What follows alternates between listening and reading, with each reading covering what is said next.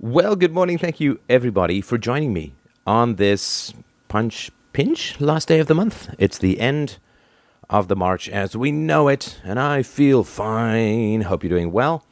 A few items of business. First of all, thank you to Dana. Thank you to Brett for stepping in and do, uh, doing the Sunday show. Uh, we really, really appreciate that. It was just great. So, thanks everyone who called in.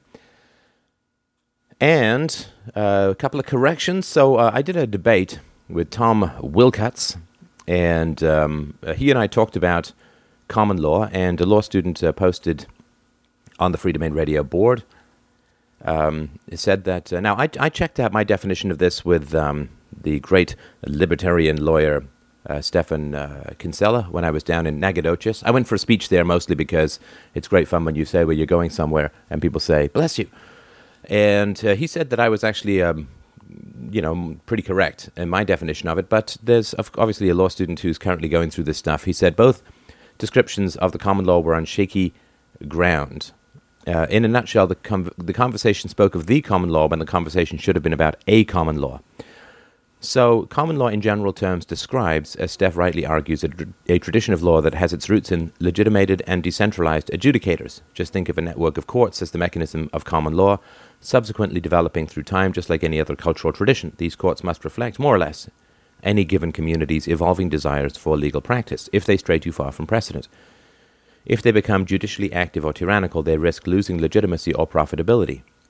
Thus, evolving morals and legal norms retain stability in a common law. Unlike a modern Western bureaucratic, administrative slash legislative state, common law is at the beckoning of the people rather than at the whim of faceless DMV personnel.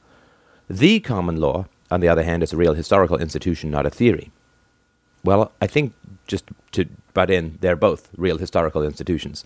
Uh, it's just one is uh, one is like talking about uh, the the free market, and the other one is like talking about the U.S. market. I mean, anyway, as Mr. Wilcutts correctly notes, in Britain, uh, Britain and her former colonies tended to follow the precedents of Old English common law until their legislatures changed course.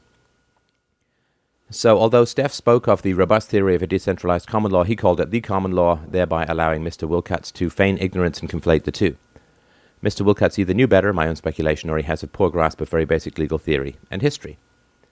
Uh, so he says, for this reason, the libertarian community should quit calling common law the common law and cease insinuating the existence of a golden age of law. We must be aware that the common law is a government program, just like central bank currency or state schools, to be sure, it is difficult to imagine a free society without some variant of common law. It simply will not do to imply its past existence. So you can go to Freedomain Radio board, board.freedomainradio.com, do a search for more of this, including the uh, including the references. Uh, but uh, I appreciate that correction, and uh, I will stop saying "uh" and start saying "the," uh, as in uh, it was not a debate I won; it was the debate I won. But anyway, just wanted to mention that. And in the um, incompetence at evil, you know, the only thing that limits the destruction of the state is their incompetence at everything, including evil. So I did this show recently on the uh, Cyprus bank thefts, the direct ones, not the indirect ones through inflation. So Russian oligarchs had about $31 billion or maybe more invested in these Cyprus banks, which was going to be force fisted donated to the EU. And so they as you know, probably went through a bunch of different plans, and I think they settled on taking 40% of people who had more than 100,000 euros. Now, why didn't Russia go nuts? I mean, they've got billions, billions of dollars in Cyprus banks, and Cyprus was just going to steal it. Russia, if I remember rightly, uh, a little bit larger, a little bit better armed, and a little bit more trigger happy. Well, so it turned out that uh, although it's true that as an individual, you had to line up for hours after your credit card transactions were cancelled to try and get a few hundred euros out of a wheezing and coughing ATM. Uh, what happened is you could transfer money out of Cyprus from these two banks electronically. Uh, it is just insane. So, I mean, uh, so the, um, uh, the, the British branches of the Cyprus banks remained open. Electronic transfers were perfectly possible. So if you had an overseas bank account, in other words, if you were exactly the kind of people that this was supposed to target, you could get your money out no problem, which is one of the reasons why Russia has not gone completely insane. So from uh, Uh, from Reuters, it says while ordinary Cypriots queued at ATM machines to withdraw a few hundred euros as credit card transactions stopped, other depositors used an array of techniques to access their money. No one knows exactly how much money has left Cyprus's banks or where it has gone. The two banks at the center of the crisis, Cyprus Popular Bank, also known as Laiki, and Bank of Cyprus, have units in London which remained open throughout the week, placing no limits on withdrawals. Bank of Cyprus also owns 80% of Russia's Uniastrum Bank, which put no restrictions on withdrawals in Russia. Russians were among Cypriot Bank's largest depositors. It is really, really quite mad. And so they're not even good at. I mean, this is like it's like Keystone Cops. It, it, it is like the Three Stooges. This supposed bank theft where they basically, uh, you know, we're trying to go through the petty cash drawer while leaving the safe deposit boxes wide open to a growing crowd of vultures. It really is quite mad. And so I just wanted to point out that, uh, of course, the people in Cyprus should be completely enraged. I mean, everybody imagines that someone else is going to pay, but it's always those people who are the most productive in society who generally end up paying. I mean, if you're big enough to target, but so small that you can't find alternatives to having your money stolen, you're the one who's going to end up paying the bulk. Uh, so it really is just mad. I mean, you, you, you might as well set this kind of stuff to 1920s, as Ayn Rand called it, tiddlywink music, because it really is that mad. So um, let's see. Uh, oh yes. Oh so oh yeah. So I did a really good podcast, but I'm going to be uh, greedy and I'm going to hold it off for donators today. It's the end of the month, so if you uh, throw a, a, donation towards freedomainradio.com, uh, fdrurl.com forward slash donate. It's called The Fascists That Surround You, Part 7 The Cure. And it is my concentrated, straight steroid shot to the brain cure for evil. And um, so if you'd like to get an advance copy of that, hit me with a few um, pinatas of money and some money sticks, um, Cyprus dollars to be accepted in the future. And uh, I'll be happy to send that to you. And thanks again so much, of course, to everyone who helps keep this show broadcasting, beaming on the road, and uh, documentaries still coming along. Uh, I know at some point had said today, but um, we, we we got a whole bunch of live musicians, uh, and uh, getting the music together is a, a little slower uh, than first expected. So, anyway, uh, so I wanted to just just point out that, mention all of that, and uh, yes, you can access premium podcasts with a one-time donation. The way it works is that if you donate, you get access to the premium podcast for about a year, and then you lose it. And if you subscribe, then you have access to the premium podcast for as long as you subscribe. So, does having a link to your website on my blog count for anything, Steph? It certainly does. Mwah! Uh, an air kiss, um, sadly, because it is an air kiss there's not as much tongue as there should be, but you absolutely get uh, get my thanks. And other than that, I had a, a good time in Texas. Uh, I think I gave uh, I gave a good talk, and um, it was really great to meet everyone. It's a lot of socializing at these things, which I actually quite like. You know, I flew in, went out for dinner Friday, uh, socialized with everyone Saturday. But you know what I realized? Because I work from home, I'm a bit of a snack puppy. Uh, you know, I'm sort of of the philosophy that that uh, you should put lots of little sticks on the fire, uh, not one big log. So I'm generally a bit snack happy. And then, for a variety of reasons, I didn't eat for eight hours straight uh, when I was at the conference. I mean, I did a talk. I wanted to watch other people's talks. I was on a panel at the end. And then we went to a restaurant, but there was going to be a band. So we ended up switching to another restaurant. It was eight or nine hours I hadn't eaten. And I was like, whoa, I'm not quite used to this. So that was actually quite exciting um, I began to sort of look around at people like those Looney Tunes cartoons, seeing them turning into, um, well, I guess not chicken wings, tofurkey piles with nice uh, steaming aromas coming off them, but uh, managed to keep my biting down to, I guess, a relative minimum. I'm mostly self inflicted. So, uh, you know, very much like my sex life in my early teens. So, I hope that you're having a great week. We have some callers lined up, so I am entirely keen to hear them. L- let's do that. First up today, we have Philip. Hello, Phil. Hello, hear me? Okay. Yes, I can. Okay. How's it going? It's going well. How are you doing? Okay. Where do you want to start? Where do I want to start? I do believe I'm going to bounce that question back at you. Well, I guess the topic is resistance to therapy. I guess that's why I'm on here. Um, You know, it's funny, not, you know, because topic um, to really be talking. you, did you just show me that resistance as well? not that what I do is therapy, but I think that's that is one of the most concentrated uh, and and uh, explanatory openings that I think I've ever heard. But please go on. Well, uh, it's it's kind of a complicated matter, and you know, to talk about it's because I think it's it's more involved. It's it seems to involve, I guess you could say. Um, some days I feel like maybe I should go in and talk with somebody, and then some days I feel like I'm okay. I can, you know, just I just I'll be okay, and it's like it, it kind of I kind of switch back and forth. I guess that may be Sure. and there's i mean there's a lot of like i don't know uh, things that play into it i think i think it's maybe it's also has to do with uh, my uh, just i just don't have much i don't know interest or not i don't know if it's interest or i just i'm just kind of unassuming or hesitant to approach people and talk to people about You're ambivalent. about problems and that sort of thing. It's just kind of odd to do for me, I guess. Right. So you're you're ambivalent. It's my daughter's favorite word at the moment. So you're you're ambivalent. Um, you have a desire to and a desire not to. Now, the desire not to is it to do with time or money or consequences or what? Um, yeah, probably all of them. I, you, I to some degree. Uh, well, I just think that um, maybe I'm maybe I don't want maybe I maybe I even don't want to improve. Is that is that possible? But but for some reason, is that some people maybe have that where you you don't you you really do want to improve, but then you don't. It's the strangest thing. Oh yeah. Or Well, look, I, I you know I don't mean to lecture you on something so essential, but I think you may be using the word "I" incorrectly. okay, So let me. Um, uh, there, there's a, a, a documentary on Netflix called "Vegucated." okay, and uh, in it, it's uh, it's worth watching. It really is worth watching. And just so you can say to anybody who's into global warming, "Oh, you eat meat? Oh, then you're not really serious about global warming, right?" and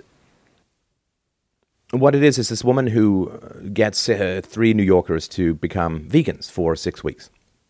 And you know they lose weight and their cholesterol improves and their health improves and all that kind of stuff. And it's uh, it, it's an interesting. But what to me the most interesting part was there's one woman. Uh, I think she's from the Philippines or so, some central. I can't. She's but she's from one of those cultures, and they're very meat based. And she is horrified by what goes on in uh, meat farming, which you should be. I mean, if you eat meat, you just owe it to the animals to go and watch those videos. You can find them on YouTube. Um, you really should be aware. You know, talk about a gun in the room. I mean, that's a cattle prod in the head. I mean, that's a stun gun to the throat. So uh, you need to, if you eat meat, you need to go and, and look at this stuff. I mean, it's just a reality. It's uh, it's worse than the state for animals. But um, she uh, just, so she's pretty horrified by this stuff, and she gets the ethics of, of the situation, and she gives up her meat and, and other products that animal products, of course. And she at one point she has a, a genuine emotional breakdown, and nobody gets it. They think it's all about the food, but it's not about the food. It's about the fact that nobody in her culture, nobody in her family, nobody in her surrounding is taking her newfound ethical sensitivity with any seriousness at all, and that's pretty chilling right? I mean, if you have a moral awakening, and this is less controversial than something like atheism or anarchism or any of the other things that we've talked about in this show, this is just, wow, I really don't want the planet and animals and human beings to be subjected to that process of extracting live flesh from animals. And everybody's just mocking her, and everybody's just, oh, it's so silly. Oh, just have some meat. Oh, blah, blah, blah. What does it matter? So her moral center is not visible. In fact, is visible only through mockery by those around her. It's a relationship issue. It is not a meat issue. And so she wanted to quit it. And what that means is that she wanted to submerge her invisibility to her surroundings, to her tribe, to her group. She wanted to submerge her invisibility through conformity. Does that make any sense? Hmm. Well, that's that's an interesting that's an interesting story. Trying to still trying to make sense of it. So you so you Well, so what I'll tell you is that there is a part of you that wants to pursue therapy, and there's another part of you that does not want you to pursue therapy. Now, my guess would be, and it's only a guess, of course, but my guess would be that there are people in your life who would not benefit from you going to therapy. Well, I mean, that's that's tough to say. I, I really I'm really not sure. I mean, I live with my parents. They're they're really sheltering, so it's. Um, I've tried to uh, talk with a you know a therapist. Uh, well, I scheduled an appointment with them. Like it was like last year, and then I told my parents about it, and they were just like really unsupportive. They said, you know, you shouldn't do that. You're just wasting your time. Just, um, you know, um, read a now, book. when you read a book back, or something. you will you will be quite amazed at the contradiction you just gave to me. But I don't know. But that's one. I mean, I mean, well, I, I don't know. it's it's. Do you know what that contradiction was? I'm not really sure. I mean, well, I, I consider I consider my parents to be sheltering. I'm not sure if that if that. No, no. What I said was there are people in your life Mhm. who would not benefit Mhm. from you going to therapy, and you Mhm. said I don't think that's the case, but my parents are very much opposed to it. Well, I get. Yeah, I mean, I, I I know, but I just can't. I still feel as though they may they may be support they may be supportive if uh, if I turn around, you know. But I I just maybe I just can't like get started, and so I kind of need their I kind of need their support to get started. So I don't know. I'm not sure I follow that, but what do you mean by sheltering? Well, I'm just, um, you know, they, they want me to, they're, you know, it's their routine. They, they want, they kind of want me to do things their way. We always eat dinner together, uh, and then they don't, they like, they turn the internet off at, at, at night because they don't want me on the internet all night. Or what- well, not like I am, but you know, stuff like that. So, And uh, how old are you? I'm 24. Um, you're sorry, you're 24, and because they don't want you on the internet, they turn it off at night. Yeah, basically, yeah. well, I mean, I, I would go to bed by midnight or so, but you know, they they think I they think I stay up all night. So And in what other way, at your almost quarter century mark, at what other way do you uh, uh, do they work to limit your behavior? um, I, I mean, it's I mean, they just like to know everything about what I'm doing, where I'm going, what you know. Um, if I go out anywhere, like I gotta tell them, and they gotta know ex- exactly what I'm doing. Like I feel like I just there's no point really going anywhere sometimes because, or like I like to go. I used to like to go. Well, I still do once in a while, like to go out to like a nightclub and have fun. But you know, they they, I mean, first they were supportive, and then they said, "Well, you're not finding anybody to, you know, you're not finding anybody to, um, any new friend, making any friends." Because I'm kind of like, I kind of struggle to so- socialize. I just like to, I like the music that they play, so I would go out to enjoy. Sorry, you like the music that who? plays? Yeah, I like I like the music you know that the, that they're at that they play at these at uh, nightclubs, um, and so I would go out to enjoy the music, and um, basically you know they'd say, well, you didn't find any, you're you're not finding anybody decent there, or you know somebody to you know like for a relationship, and so um, you really should stop going. So I kind of put up with that for a while, and then eventually I just sort of well I don't go out as often anymore. I, you know, just kind of like, well, I, uh, you know, they're not exactly. It's not what I don't know. They're not exactly happy with me going there. They well, there's always stuff on the news about you know things that happen. You know, it's kind of obviously not very often, but or probable, but still. They're kind of worried. They're kind of about your dating life? they're kind of worried about you know something happening to me. I guess so. They don't want. What's that? Do I dare ask about your dating life? It's non-existent, really. And what about friends coming over or going to see friends? Not well. I mean, yeah. I mean, I had friends, and I had a friend um, in college, and then we kind of he moved to he went to go to he went to Japan to because he likes Japanese I guess, and really haven't kept up with him.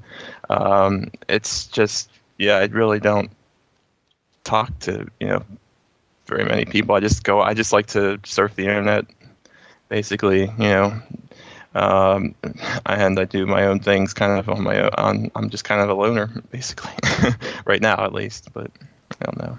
And what do your parents want for you uh, in your life? Like, so let's say that you're 30. Mm-hmm. Where do they want you to uh, be? What do they want you to be doing? What do you think they want your life to be like? Well, I guess they want me to go on my own and you know make my own make my own way. I, um, I I think I might have to just go back to school and you know learn something more or to get some another another degree to you know add to my to my uh, chances of getting a job. Um, ha- have you had a job before? Well, yeah. I mean, I work for my I work for my it's a family business. I just I just do that. No, I mean a job outside the family. Yeah, right. Um, in college, I uh, worked at, uh, at a hospital, and we uh, I did uh, I did work. At, that was pretty much my only. Um, well, I wanted an, I kind of wanted an internship that was related. To, I did I majored in like uh, healthcare field, so I wanted to major that I wanted to uh, you know kind of like a job that was related to to that sort of uh, that sort of work. I thought that would be you know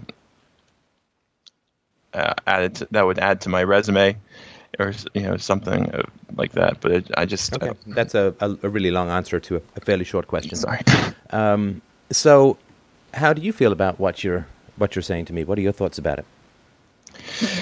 Um, I'm kind of disillusioned, so I've, you know, I don't really feel, I don't really have, I, I don't know, I don't generally don't get strong feelings very often. It's usually just kind of, I'm just kind of used to the, um, you could call it just emptiness. I just, I don't have any feelings about it. It's just what it is, and that's it.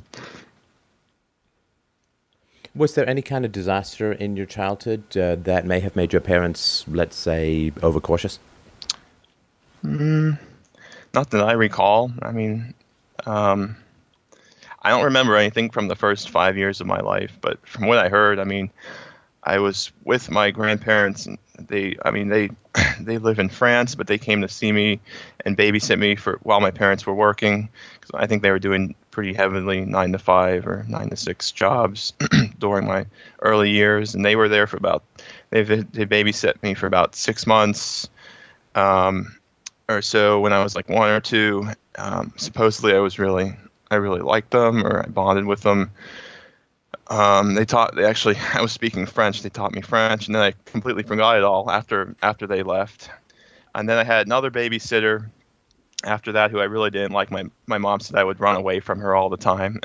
I'd be running. I'd be running to my mom when she came home. Uh, running away from this other babysitter, which I didn't like so much. So that's kind of what I know, but that's it. And what's your prediction about where things are going to be for you in, in five years? Well, I mean, let's say let's say that you don't go to therapy. Mhm. Where do you think? So you're 30, right? And you're calling back, and oh, okay. You want me to call back? no, no. So i i so you're 30. You call back into the show Uh-huh. uh, in the um, intergalactic um, central hub of Freedomain Radio, which will of course be up and running by then, thanks to your donations. but um, Happy to help. you call back into this show, and you're 30, Mm-hmm. and you haven't gone to therapy. And what's our conversation going to be like? Do you think? What are you going to open with? Um, I, I really, you know, I'm really not sure to be honest. What I'm, you know, is gonna what's next. I mean, I'm thinking about going back to school. If I could go through with it, then we'll go. But you have there. a degree already that, Yes. that has economic value. It's not like you did art history or something, right? Yeah, So you have a degree already that has economic value. Yeah. So what would going back to school achieve for you? I mean, it's another structured environment, right? Mm-hmm. Yeah. Um, so I'm not sure have- how that's yeah. going to break any particular barriers or, or what, what that's going to change. It would seem to me that that would be another form of procrastination or postponement. Um, well, I mean, I've applied for dozens of jobs, and I took up biomedical engineering. I mean, so it's an engineering degree, but um, it seems like there's not the demand for the job is sort of weak. I didn't, which I didn't really realize, or maybe I just didn't want to realize while I was in college. And so it's easily replaceable by stuff like mechanical or electrical engineering, which I and I think that's maybe why it's tougher to find. so I'm trying to get uh, some sort of uh, degree maybe a, a, field that's have you more, uh, more have you had any interviews yet? Have you had any interviews yet? Uh, just just a couple phone interviews. Nothing, yeah, no even uh, no real in, no in person interviews. Well, I did go to recruit. I did go to uh, you know job fairs in college. Um, one time I was I was going to get an interview, but for some reason I don't know about the cell phone reception, or I just I just missed the call, and like I I couldn't like I couldn't hear the the number they left a message on my phone, so I, I almost had an um, interview from a recruiter in college, but I couldn't I couldn't get the couldn't call them back for some reason. So that's um, yeah. So I've just had phone a couple phone interviews, that's pretty much the extent of it. And so, what's your typical day? What do you What do you do? Uh, well, you know, I, I work six days a week.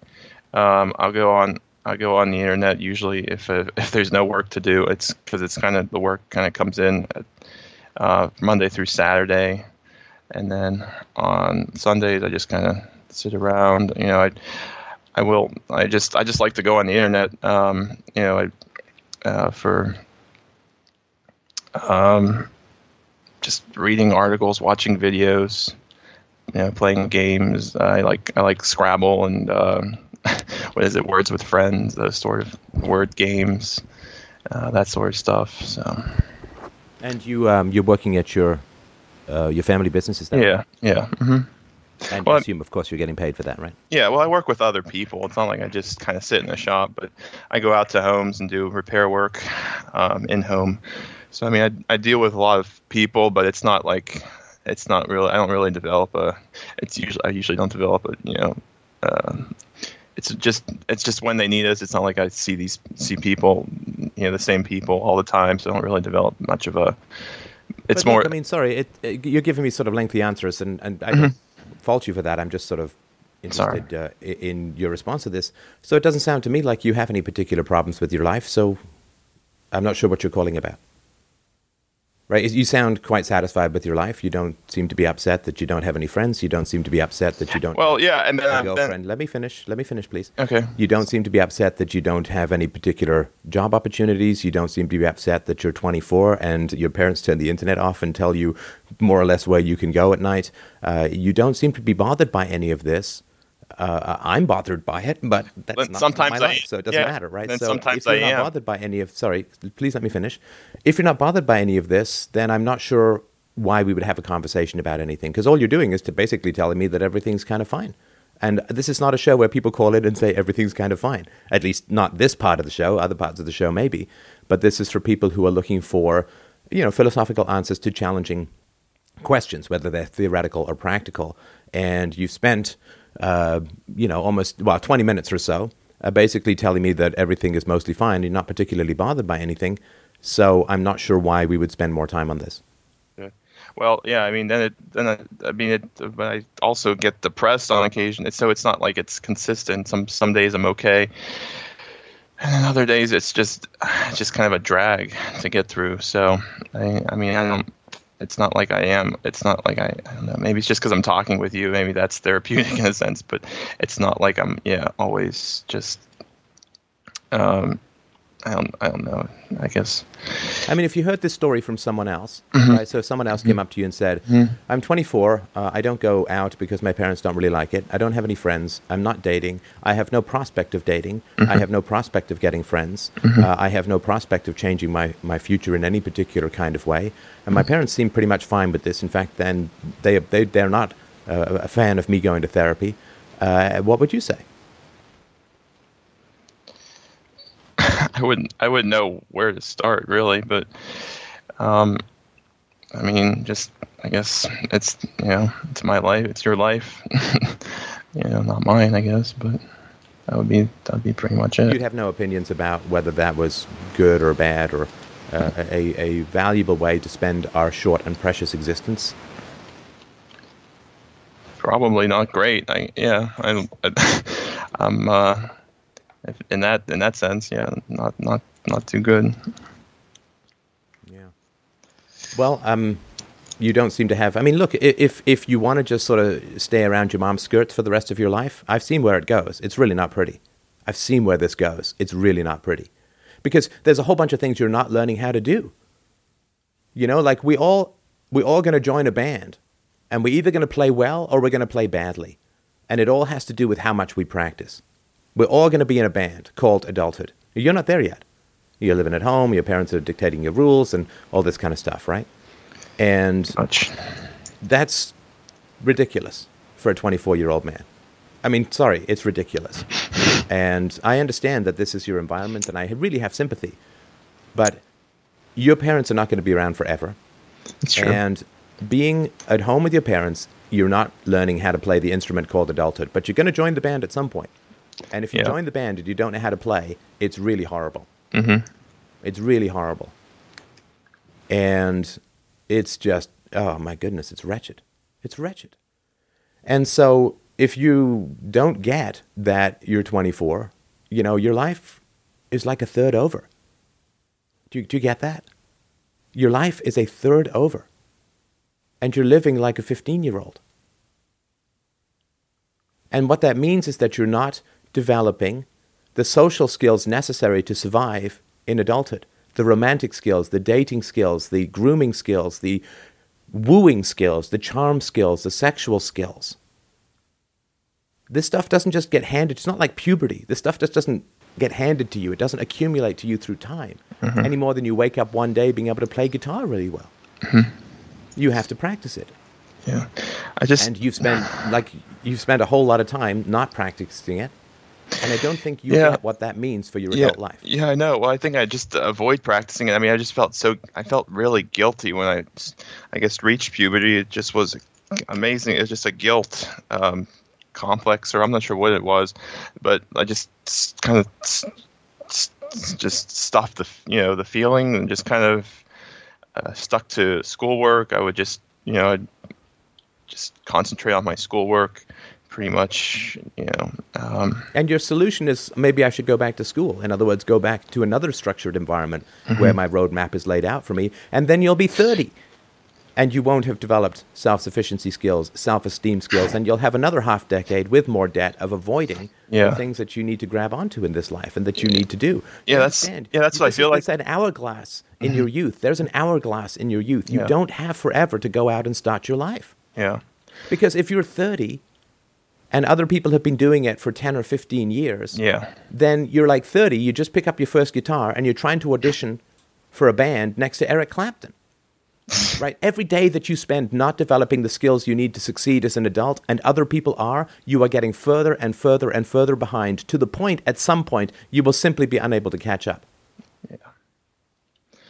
Yeah, I feel like you're right. I mean, I agree. that When you said the structured environment, I mean that was like that's. I I feel like yeah, I need like somebody on top of me or like a structured environment to keep, um, to yeah to.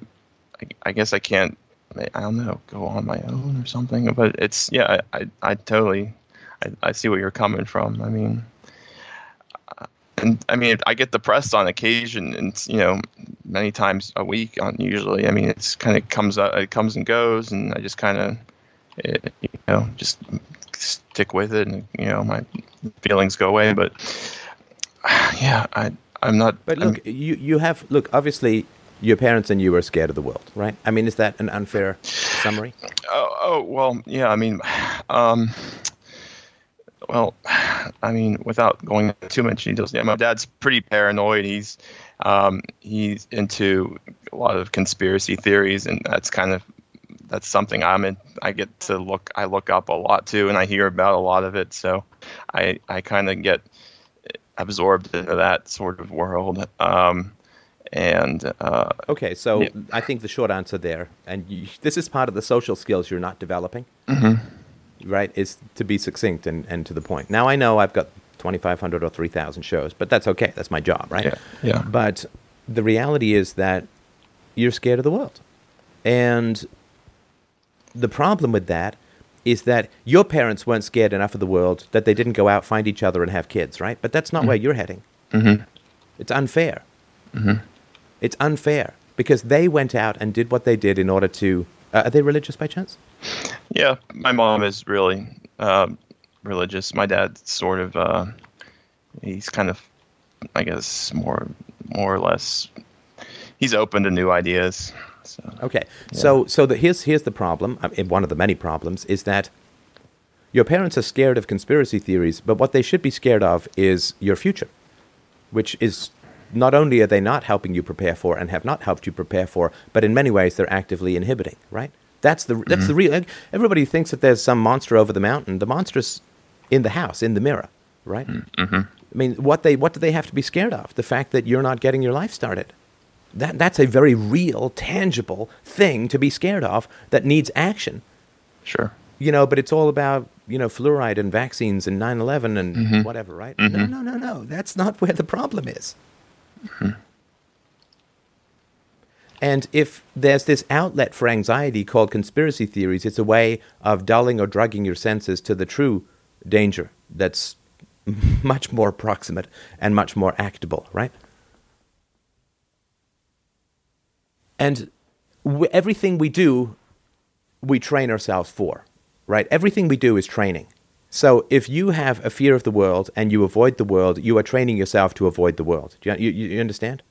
Every time the fear wins, the fear gets stronger. Every time courage wins, courage gets stronger.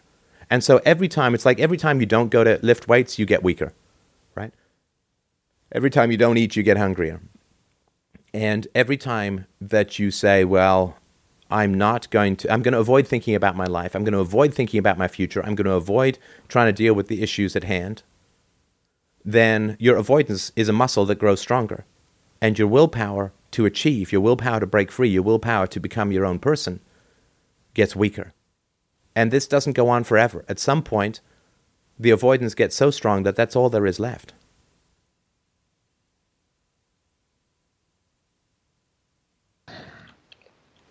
Yeah, I mean, it's. I guess it's just something I've.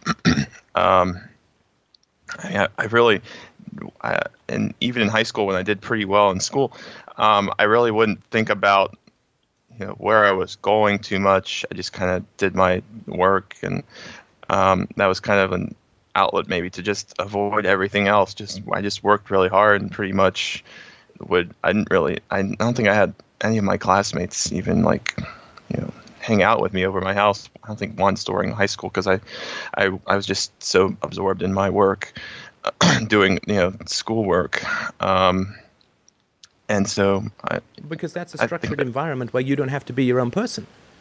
Right? You're like a pinball bouncing off these requests and requirements. yeah, I mean I'd be I'd be great at that I guess because I could I could yeah I could do I could do that perfectly. I was maybe it just wasn't my own person. I couldn't fig- I could just adapt really. I I, I just I know I I recalled how well I could adapt to you know my teachers and you know the, their styles and what they wanted me to, to well, let say. me tell you where this goes, right? And then if this doesn't help you get into therapy, there's um, move on to the next caller because nothing really else that I can say. okay. So this I, I this is a third hand story, but I, I think it's true. So there was a guy I knew in high school, single mom, and uh, you know really into Dungeons and Dragons and martial arts and all that. And uh, you know he kept complaining about not meeting a woman, and he kept on going. He lived in the same apartment building as his mom, like two floors up, and he kept going to his mom's place for dinner. Why?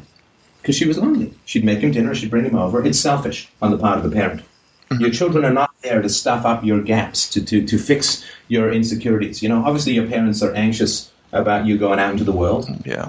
And also, I would assume they don't have great social skills. Otherwise, they would have transferred those to you, which means that if you go out into the world, they lose an employee, they got to find someone else, and that's obviously anxiety. So it's easier for them in the short run if you stay home, right? Because they're not anxious about where you are or what you're doing, and they don't have to find someone to, right? Which is why they're like, yeah, therapy, right? So, I mean, that's selfish. So, so this guy's mom, she was lonely, right? She wasn't married, and uh, so she just have her son come over for dinner every night, eating his future, right? Feeding him food and eating his future. because he wasn't developing the skills that he needed to go out into the world. And then uh, he, his mom died. Mm-hmm. His mom died, and he had no capacity for change anymore. This will happen to you, Mhm. almost for certain. Mhm. And then he moved into his mom's apartment and now sleeps in the same room that she slept in when she was alive. Mhm. And he still plays his Dungeons and Dragons, and he still goes to his martial arts, and that's going to be the rest of his life, and that's it. Mhm.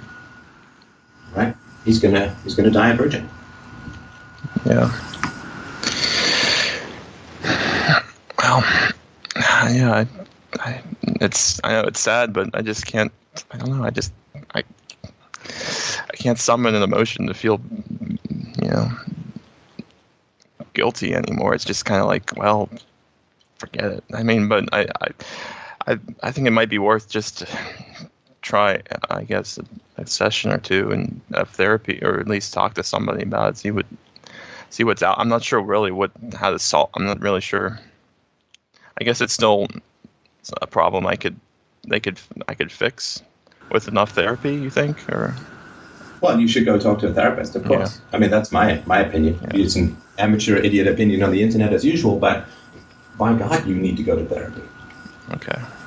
Right? Life is passing you by. You're you're like Han Solo stuck in copper, without even any adventures beforehand, and with no woman waiting for him on the other side.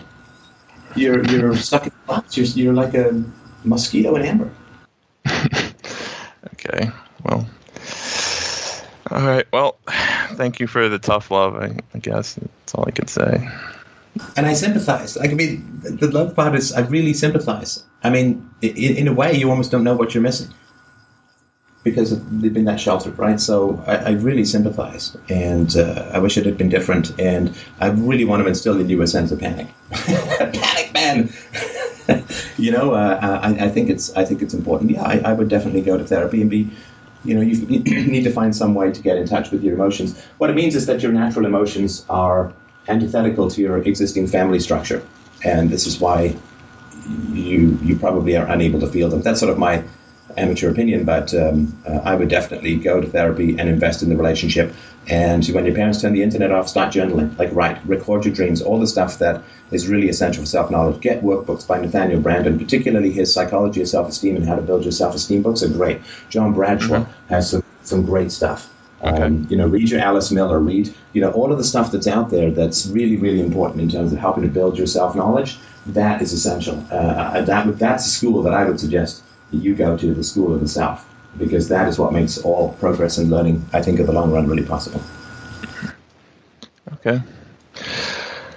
Well, that's um, good to know. I, I don't want to hold you off too much, but um, that's uh, appreciate it. I appreciate all the advice. Definitely will.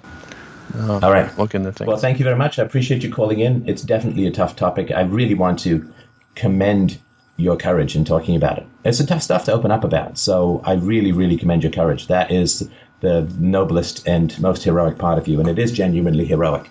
So I really wanted to to thank you for that. okay. Well, thanks for having me. Take care. Right. Take care. All right, next up we have, I'm going to say this wrong. I apologize in advance. Premic. Yes, it's me. Hello. Hello. Um, uh, the thing, uh, the issue I would like to speak about uh, is that when I got acquainted with your books and podcasts, I found it very enlightening. So uh, soon it uh, became my primary issue how to pass uh, those these ideas on my children. Uh, I found some some nice examples that you spoke about with your uh, daughter, and uh, but uh, I would like to if you can advise me what to start with, uh, if you have any structure how to how to pass those ideas uh, to children. My oldest children is five now, and but I would like to to pass those ideas, and uh, I don't know exactly how what to start with and how to do it. Well, and which uh, which ideas in particular are you interested in? I mean, in I mean, in philosophy, uh, I mean, uh, I, I read uh, Universally Preferable Behavior, and I mean the, the those ideas about um, um, and, uh, which which came from uh, based on this book. Uh, Right. Okay, so I'll give you. So you, you haven't had to teach your child much about the stability of matter, right? Like of physical things. Like you don't have to teach her object constancy. She learns that because objects are constant, right?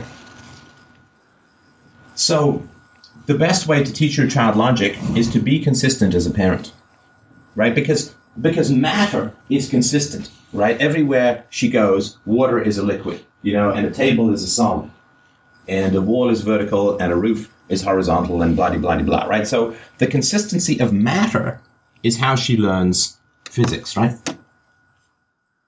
Now why is there so much irrationality in the world? Well matter can't choose to be irrational but human beings can be. And so if you are consistent in your principles if you are consistent in your values if you strive for consistency and integrity with virtue to match physical matter's adherence to physical laws, then there will be no place for irrationality to land or to be developed or to be absorbed or reflected in your child's mind. So, uh, when I was in uh, Belize, uh, I was having dinner with my wife and my daughter, and um, just we fell into conversation about logic with my daughter. And I gave her like 12 logical fallacies, and she got them. Boom, boom, boom, boom, boom. She even knew the Latin. No, she didn't know the Latin. but she got them, and she knew how to solve them. And this is not because I've sat down and taught her logic. I have tried to embody consistency as, as a parent, as a human being, right? So uh, if I make a promise, I will move heaven and earth to keep that promise, or at least tell her why I can't and explain everything to her. Uh, if we have guidelines or suggestions about what to eat and so on, we go through the biology of why and all this, that, and the other. And so I have tried to be as consistent with my principles as matter is with physics. And I've done a fairly good job. I've done a pretty good job. yes. And uh, so, be- because of that, because of that, she knows logic because she knows consistency. And what is logic other than consistency? And she is an amazingly consistent uh, child. And she has a deep understanding of logic and its exceptions because, in the same way that she understands the physical properties of matter, consistency is, is the best way to teach logic. Then, then you don't have to teach it. Does, does that make any sense? Mhm, yes, it makes. But sometimes I feel that uh, it does. It's uh, that I'm not doing enough. That uh, I want to, to that I want to uh, pass it like like like math or like uh, yeah. You, it, it should have some structure. Eh? You should begin this and then this and this.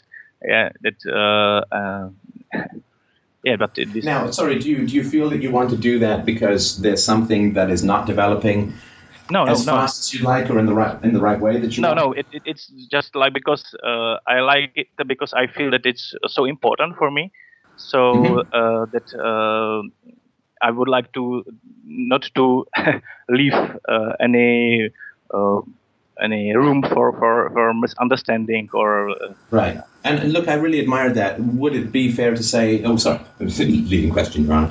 Um, the environment that you grew up in was it generally rational or not so much? yes i can say Generally Yes, to which? rational Generally rational. Okay, yeah so that's good. rational Mhm. Okay, so you grew up in an environment that was quite rational, and therefore you absorbed a good deal of reason just through your the consistency of your interactions, right? So, I think that my daughter is about the best logician in the world, in my opinion. I think she's she's really, really good at uh, at debating. She's really, really good at uh, making a case. She's very slippery. She knows exactly when to be a sophist and when to be a, a rhetorician and when to be a logician. I mean, all of these are, I think, very important skills. You know, if you all knowledge has its dark side, right? If you know how to heal, you know how to hurt, uh, and so on. So. Uh, so I think all of these things are, are very uh, important skills for her to have. And, and I think, like all parents, I want to hit the gas with my daughter's development. Right? I, I want to, like, oh, it'd be great if she went faster in this area or this, that, or the other, right?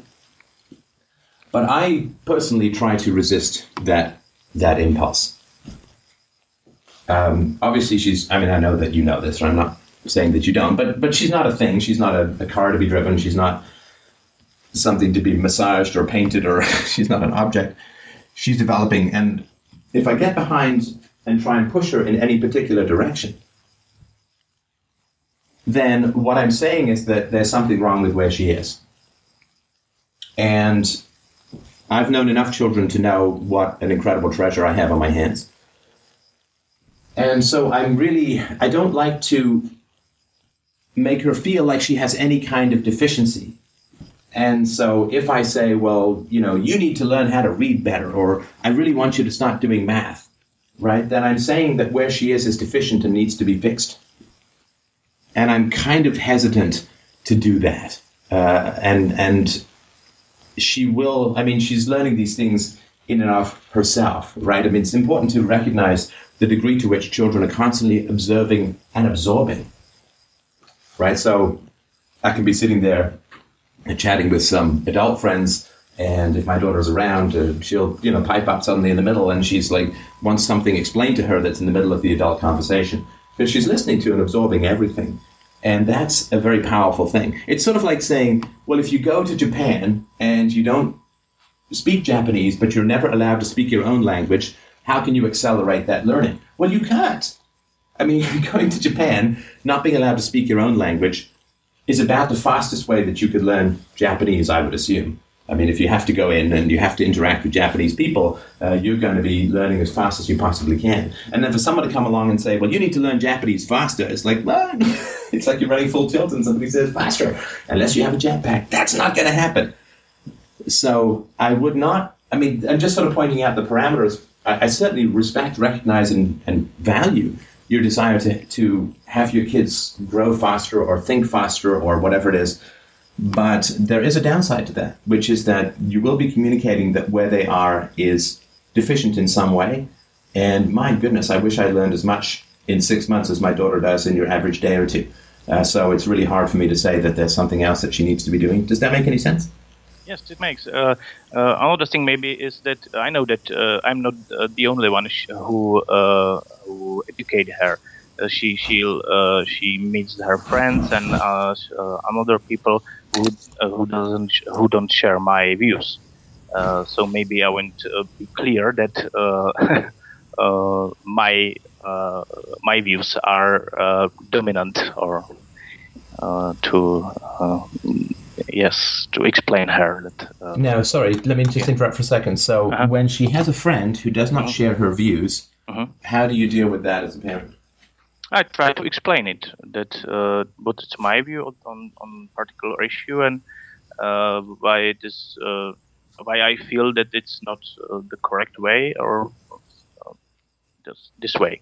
I try to explain and to. Well, sorry, is that is that honest? I mean, are you being honest in that? In other words, is it like a matter of taste? Like some kid really likes bluegrass, and you say, "Well, bluegrass." I, I feel, I feel, I feel that my that my view is, uh, uh, yeah, I, I want to try, I want to uh, show her my view and. Um, well, no. See, you're you're talking about my view and I feel, which uh-huh. doesn't have anything to do with philosophy, right? Uh huh Yes. right? It's not you, you. You don't feel that it's your view that the world is round. Uh-huh. Right? Some kid comes along and says the world is square. You say, "I'm sorry, that kid is wrong, and here's why." Yeah, but it's what I'm talking about. That he he said that it's square, and I'm about to show that it's round. Yeah. Okay, but just because you were using uh, weasel words, right? Uh, which uh-huh. is I feel and it's my view that, and I want to explain to her how I approach. Right. So, but if if you want your kids, and this is tough. This is one of the toughest things to do as a parent is that if one of your kid's friends has a, a, a position that is false, then it's a challenge. I mean, obviously, there's no point going to tell your kid, well, that kid's view is false and my view is right, and because that's just teaching conclusions, right? Mm-hmm. But it is a challenge, right? Because we, you know, as parents, you know, we obviously want our kids to, to have friends, but at the same time, um, it's a challenge because we don't want to pretend that all opinions are equal, right?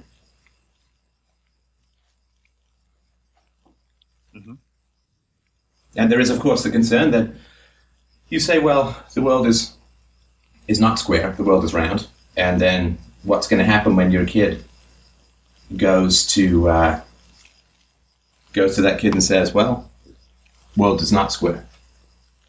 My dad told me, and here's why. Maybe it's really important to that kid that the world is square. You know, you know what I mean?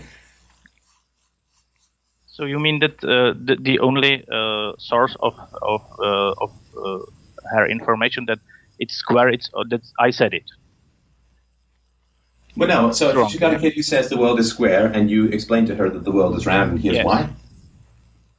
Right? Then you obviously you're not saying it's your opinion or you feel, but but it is, right? And then Yes. she's going to go back to that kid, and she may say to to that kid, uh, "The world is not square. You're wrong, and here's why."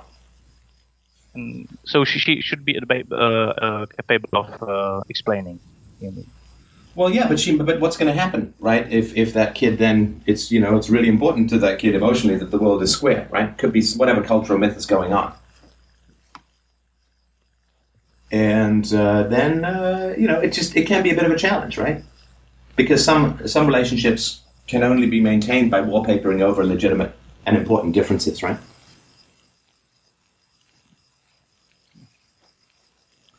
And um another thing is that uh, not only what concerns my children, and but uh, we are also going to establish school here uh, in our village, and uh, I think that it would be fine to uh, to be able to uh, implement uh, universally preferred behavior, for example, to curriculum somehow, some basics for, for children.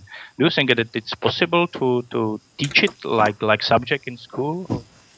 Oh, yeah. In fact, I think that it's impossible to not teach UPB to children because that's all their brains are doing anyway, is universalizing principles. I mean, 90% of my daughter's activity is universalizing principles. That's most of what her mental faculties are doing, and that's what differentiates us from all other species. It's the universalization of principle. And this started around the age of two and a half for her. It probably started earlier. I just didn't have the experimental setup to, to prove it.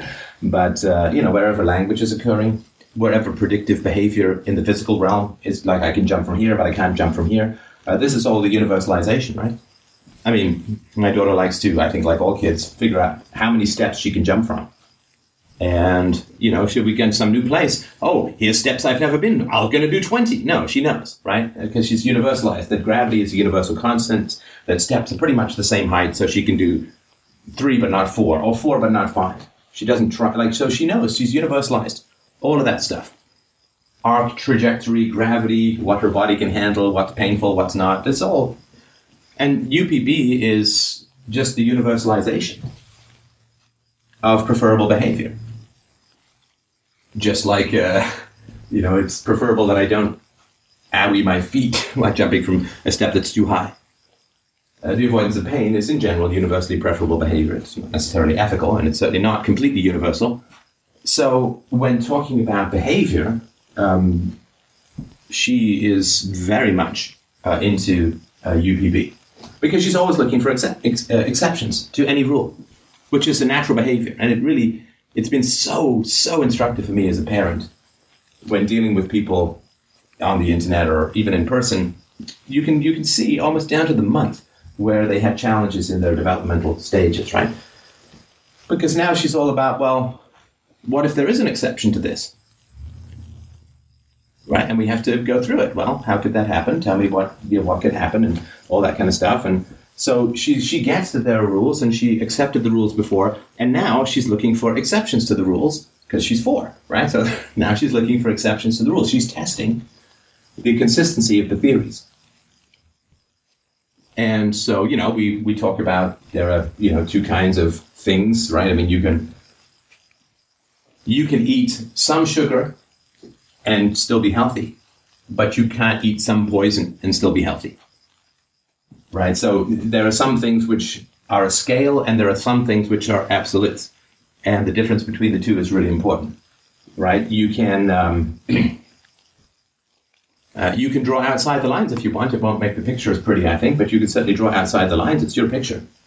But you can't ever go up and whack another kid in the head. Not that she's ever wanted to or, or even indicated that, but That's you know. So there are some things which are scales, some things which are aesthetics, some things which are aesthetically preferable actions or politeness or whatever, and then there are some things which you just can't do. And we sort of you know go through all the theories for that. It's it's something that formal instruction I think is not particularly helpful to children because they're so empirical. So I think that what you want to do is live and do, and as questions come up, uh, answer them as a part of living and doing, rather than sit them down and try and drill answers into their head or methodologies into their head that are disconnected from living and doing. So if you're out living and doing, the questions will naturally arise. But if you are like, I mean, you can tell your kids all about the equator and and uh, the circumference of the world and the seasons and this and that and the other. Or you can say, hey, do you remember how there was snow at home and there's not snow in Belize? Isn't that interesting? Why do you think that is? Well, it's hotter here. Well, yeah, it's hotter here. Why do you think it's hotter here? I mean, it, we didn't travel so long that winter became summer. So you just, you can get into teaching things because of living and doing. And I think that's uh, the best way. And I think that produces a connection between theory and practice that's really important. Thank you. I think. And if you if you see bad behavior from other children, you know, some kid spits or you know hits their parent or something like that, then I think that's really important to talk about with your children because they'll see it, they'll absorb it, and it becomes a countervailing principle to that which is supposed to be universal. And so that's something that I think is really, really important to uh, to talk about with your children. Right? I mean, if they saw it, right? So, oh my goodness, did you see that? What do you think? What What do you think happened? Why do you think it's happened? So, not not like uh, math teaching, but better living and doing. Yeah, I mean, my daughter is certainly very interested in numbers now, and she doesn't have that fear of numbers that I had because, you know, I mean, I think math phobia generally comes from the fact that a lot of authority figures invent right and wrong answers, not to teach, but to punish. And so, where there are right and wrong answers, rather than is this a pretty picture or do you like my story, where there are right and wrong answers, people tend to avoid that because they avoid the punishment that comes from having a wrong answer. And math is one of those things that has right and wrong answers. And so, people generally try to uh, avoid uh, avoid that stuff if they come from that sort of environment. But um, if they have no fear of a wrong answer, then so she has no particular fear of, of, mathematics, and she's really experimenting with it to see what she can combine with to get various numbers and all that. You know, with uh, with things, not with right, not with numbers. She can write a few numbers, she can write her name and all that, but not. Right, so with marbles, with you know the hungry hippo balls or whatever it is, uh, that's and she loves to count things and, and to sort of you know we'll sometimes play a game with fingers you know like if i take this from this what do i get kind of stuff uh, that's kind of fun but it's always to do with things not with uh, abstracts alone. Because i want to tell her that the things are primary right? The basic thing about philosophy to me is that things are primary ideas are secondary right? Uh, concepts are imperfectly derived from entities or instances. And so i always wanted to know that the thing wins and the ideas don't uh, because for her to be a platonist would be horrendous, uh, I think, for her uh, for her reality development and reality centering. And so, uh, so yeah, I think all of these things are, are, opportunities for learning. But I try to avoid, you know, okay, we're going to sit down and learn how to read, because that is not a living and doing thing. And I want her learning to come out of that. Anyway, I hope that makes some sense uh, and it's it even remotely useful. Maybe uh, I, I, sometimes feel that uh, I can't I can't find the the right comprehensible for them uh, example to explain some that why for example why is wrong to cheat when we play cards yeah? And uh, I sometimes find it difficult to explain. And uh, when you when I heard uh, when I hear your podcast I've uh, found that you you somehow uh, more easily find those examples and I try to use them when I when it when it fits and well, yes, but of course, cheating can be a lot of fun, right? I mean, this is this is the problem, right? I mean, cheating can be really enjoyable, right? So if we're playing, uh, um, what's a game she likes, uh, Candyland, right? So if we're playing Candyland, sometimes you get something which you know sends you back a ways or whatever, and she'll pretend it wasn't there. She'll try to hide it. She'll slip it under another card. That's hilarious to me. I mean, it's it's really funny. Uh, so you know, cheating can can be a lot of fun, but you know, and and to, to get her to understand that difference uh, is really important. You know, that, that you can break rules for fun if everybody's in on the joke, then then it's fun, right? Um, and when it's not that important. But cheating is uh, obviously just it's a kind of lying, and um, you know, I mean, just examples. You know, if I, you know, if I said that you could have half my piece of chocolate and then I ate the whole chocolate. Like if I said, if you do X, you can have half my piece of chocolate, and then you did X and I, I ate the whole chocolate, how would you feel? Right? So that's they can usually get that, and once they get how they feel and you've been consistent, the universalization comes automatically from there.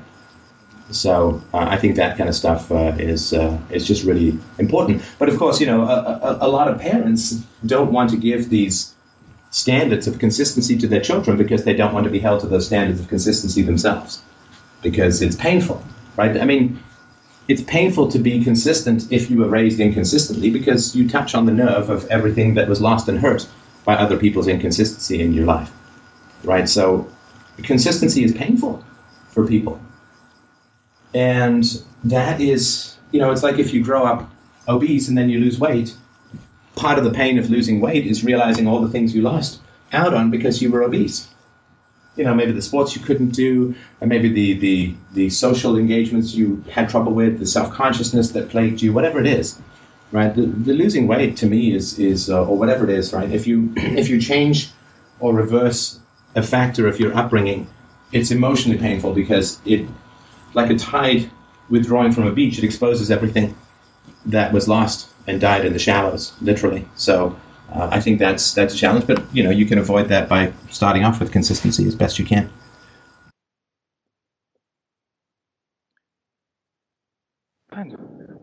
So I thank you for for uh, debating. I think that we covered what I want. You're very welcome, and uh, I really wanted to uh, send out my extreme admiration um, to you as a parent. My goodness, what lucky children you have to have your consistency and your focus on these issues. I mean, yay, massive revolutionary shout out. Congratulations. So uh, good for you. Good for you, man. Well done. Thank you. Bye bye. All right. Mm, next. Next up, we have Kyle. Hi, is my sound okay? It sure is. Awesome. Hi, Steph. Hi. I'm sorry. There's one thing that's wrong with your sound. Um, you do realize that this is a sausage fest, right? Um, I, I am not sure that the show can accommodate an estrogen laced perspective. Uh, so no, I'm just kidding. Thank you so much for calling in. Come on, strap on something. Let's let's talk. Strap on, huh? Okay. um, actually, my uh, subject is kind of related to the the first caller. Um, I've had kind of an issue with like dissociation slash like I feel kind of detached in uh oh, first off i'm really nervous so if i suddenly faint um yeah call 911 maybe um anyways uh yeah i I've been listening-? Hmm? Yeah. yeah I, i've been listening to your show for gosh um more than four years now and I, this is the first time I've called in. I've only made one post that I never even followed up followed up on on the board, and um, my therapist and I have some ideas. But I just have you had a lot of um, callers and FDR members that have had the this issue? I know the first one did. Um, Now, do you mean sort of like detachment from your own emotions? Um, I think I'm a little more attached to my emotions nowadays, but like I want more things to happen in my life, like career and relationship and stuff, but oh, Okay. you know, Yeah, that's a huge issue. It's a huge issue. I Yeah, mean, and I, I feel it's an issue in general. Yeah, it's Yeah. an sorry to interrupt if you're feeling shy, but it's it's an issue in general. But it's a I think it's a particular issue for people who are interested in the consistency and predictability of philosophical principles, right? Because the world looks a whole lot less crazy when you're crazy, right? And mm-hmm. philosophy, of course, is designed to make you sane. And what that does is it makes you get taller, and everyone else suddenly looks a whole lot and is a whole lot shorter. It's like everyone's at a rave and everyone's on ecstasy and everyone's like, wow, this is cool. This music is great. Everybody's dancing fantastically. Everyone's beautiful. I'm thirsty, right? And then philosophy comes along and says, no ecstasy for you. and then you And have to everybody come off the turns into zombies. yeah, but you got to stay at the rave, and you're like, these people are not good dancers. They're not all very pretty. I'm still thirsty, and this music sucks. it only didn't suck because I was on ecstasy, right? I mean, this is just like a heartbeat with a metronome and uh, an accordion. So, so the problem is with sobering up and sanitizing, becoming sane. I don't know, that's the wrong word. But the problem with that is that then you know it's like sobering up at a party. It's like these people are just idiots you know, beer pong is not that much fun. Um, this, these people are just yelling, you know, like the woohoo people and all this kind of stuff. Like this is not, this is not any kind of interaction. This is just the avoidance of contact. Yeah, and that's the kind of what my therapist brought up is that I'm dissociating because I'm not surrounded by people who are connected or by people who are really even safe to be around sometimes, you know? Yes, so it, it, you, you can't, like, you're going to end up dissociating if you're with people who are dissociated, Right. Right? Because you can't associate them because that's a long and complicated process, right? Right. And you, um, just to use my band metaphor, like if you're really good at guitar, you ain't going to sound good if you're in a band where no one can play. yeah, And you can't just sort of sit down and say, listen, just play better. Because it takes years and years to, to learn how to play really well. You know, the 10,000 hours or whatever, right? Yeah. So you can't you can't upvote other people's sanity, uh, but yours is floating up nonetheless. And yes, they all do look like little ants from up here. But, yeah, uh, my um so- my therapist had me record a conversation with my parents and it was glaringly obvious. My mother especially completely dissociated. Um they don't talk about anything real if I bring it up. They kind of talk about it a little bit and then change the subject. It's just yeah. And I haven't been I thought it was more interesting than note to note that they were dissociated than to actually do RTR, but maybe I should approach that too. I don't know. Okay, so um, so the reason that I was saying that the sort of failure to launch, you know, as I sort of said, it's not so much failure to launch as it is nowhere to land. Um, Hmm, yeah. You know, like if they said, "We've got a spaceship. See, it's got 12 billion pounds. Uh, what is it they say? Uh, 12 million horsepower." Uh, Like I think Seinfeld says, like, at what point do we just out there to humiliate the horse? You know, it's just why would we even use that measure anymore? Come on, we got 12 million of you sitting in this little package. But um, uh, so then they said, "Hey, we've got this great spaceship. It's wonderful. We're going to send you out into space." And you say, "Great. When do I come back?" We say, "Well, I don't know. Uh, where am I going?" Uh, well, Middle of nowhere. you know, maybe you'll find something out there. Uh, you know, can I go to Mars? No. No, we can't get you to Mars. How about the moon? No, we've been there already. We're just going to send you out into space uh, on this amazing technological spaceship, and we just hope, uh, you know, that you'll find some place to land. Uh, uh, and but you can't come back here. Yeah, and the, you feel like I think no, thank you. Right. yeah, and ever since I've graduated from college, like there's been no set structure to my life. So I've I also got one of the uh, I didn't get get a degree in art history, but I got it in sequential art, which is comic books and storyboards. So not exactly engineering. so I've, I've been you, kind you of You got a degree in comics? yeah. Yeah. That's cool. I've never even heard of such a thing. Yeah, it Sequential was, art. it was sorry, pretty new when I when I started up, so it's it's starting to spread a little more. But yeah, For your final exam, we're going to give you a long book. You have to have Death Star blow up in the bottom corner in only felt tip pens. right. Okay. All right. I didn't mean to mock it. I'm sure it's quite complicated. And I actually got an advanced copy of the movie The Silver Circle, which is not exactly comic book art, but it's actually a very, Oh, yeah, it's very, yeah. very fun movie. I, I did check that out. Yeah. Um, and so, uh, so your situation at the moment. Uh, what's the what's the area Well, of you where you are, of- where you could go? yeah, I'm kind of in limbo as far as the career goes, but um, I'm trying. I live in uh, Carson City, Nevada. I'm trying to get out of there to Denver, Colorado, where there's more more active people, more energetic. There's a lot of Freedomain members there.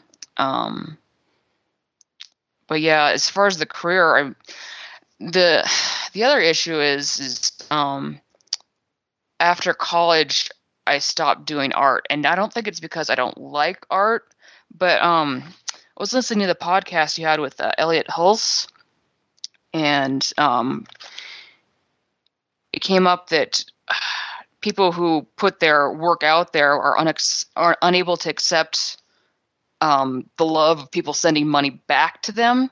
Like the last time I was really active with art, I had somebody commissioning me pieces, and he was really impressed with the art and even tipped me. And after that, I just I just stopped drawing. Like I, I withdrew from all of my online accounts and everything. So Wait, you know. got paid and you stopped doing it? yeah. Perhaps I should give you some economics 101. Pay is supposed to be an incentive to make you do more of it. I know, I know, I know. All right. Now, what do your parents view about your art? Um, they're accepting of it, but um, my dad also is an artist, but he stopped doing art too.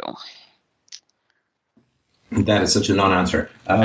I appreciate. I appreciate that that wonderfully cloudy helium-laced non-answer. Um, do they uh, do they believe or accept or encourage you to do this as your primary career goal, and uh, are they behind you 100 percent in in helping you uh, make this happen? Um, not a hundred percent. No, my dad keeps on trying to tell me, you know, the art world is really hard. You know, it's hard to get out there and actually get work. And I mean, the last time he was in the art field was uh, before the internet. So Oh, so we're talking like cave painting, right? I got it. yeah, well, I mean, not before, but before the internet was really popular. So it's probably been ten years around. So he's still got this the the starving artist view going on. Yeah, yeah, no, I got it. I mean, it was a lot harder, of course. It was. I mean, Justin Bieber is Justin Bieber because of the internet. Right? I mean, Yeah, 'cause seemed unlikely he would have. So okay, so if your parents, um, I'm going to polarize this, and if this is bullshit, then just tell me, right? So I'm going to polarize this if this is not the case, right? But if I set myself against one of my daughter's goals, then if she achieves that goal, it's a win lose, right? Then I have been wrong as a parent in something so fundamentally essential as my, da- the my daughter's achievement of her most yearned for goal. And she has achieved it despite me. You know, when I say, oh, plan B, ooh, caution, ooh, this, ooh, that, right? I mean, my particular philosophy with myself and with other people has always been you know, aim and ready, aim, aim, aim, fire, right? In other words, prepare yourself for whatever it is you want to do, but then by God, give it 150%.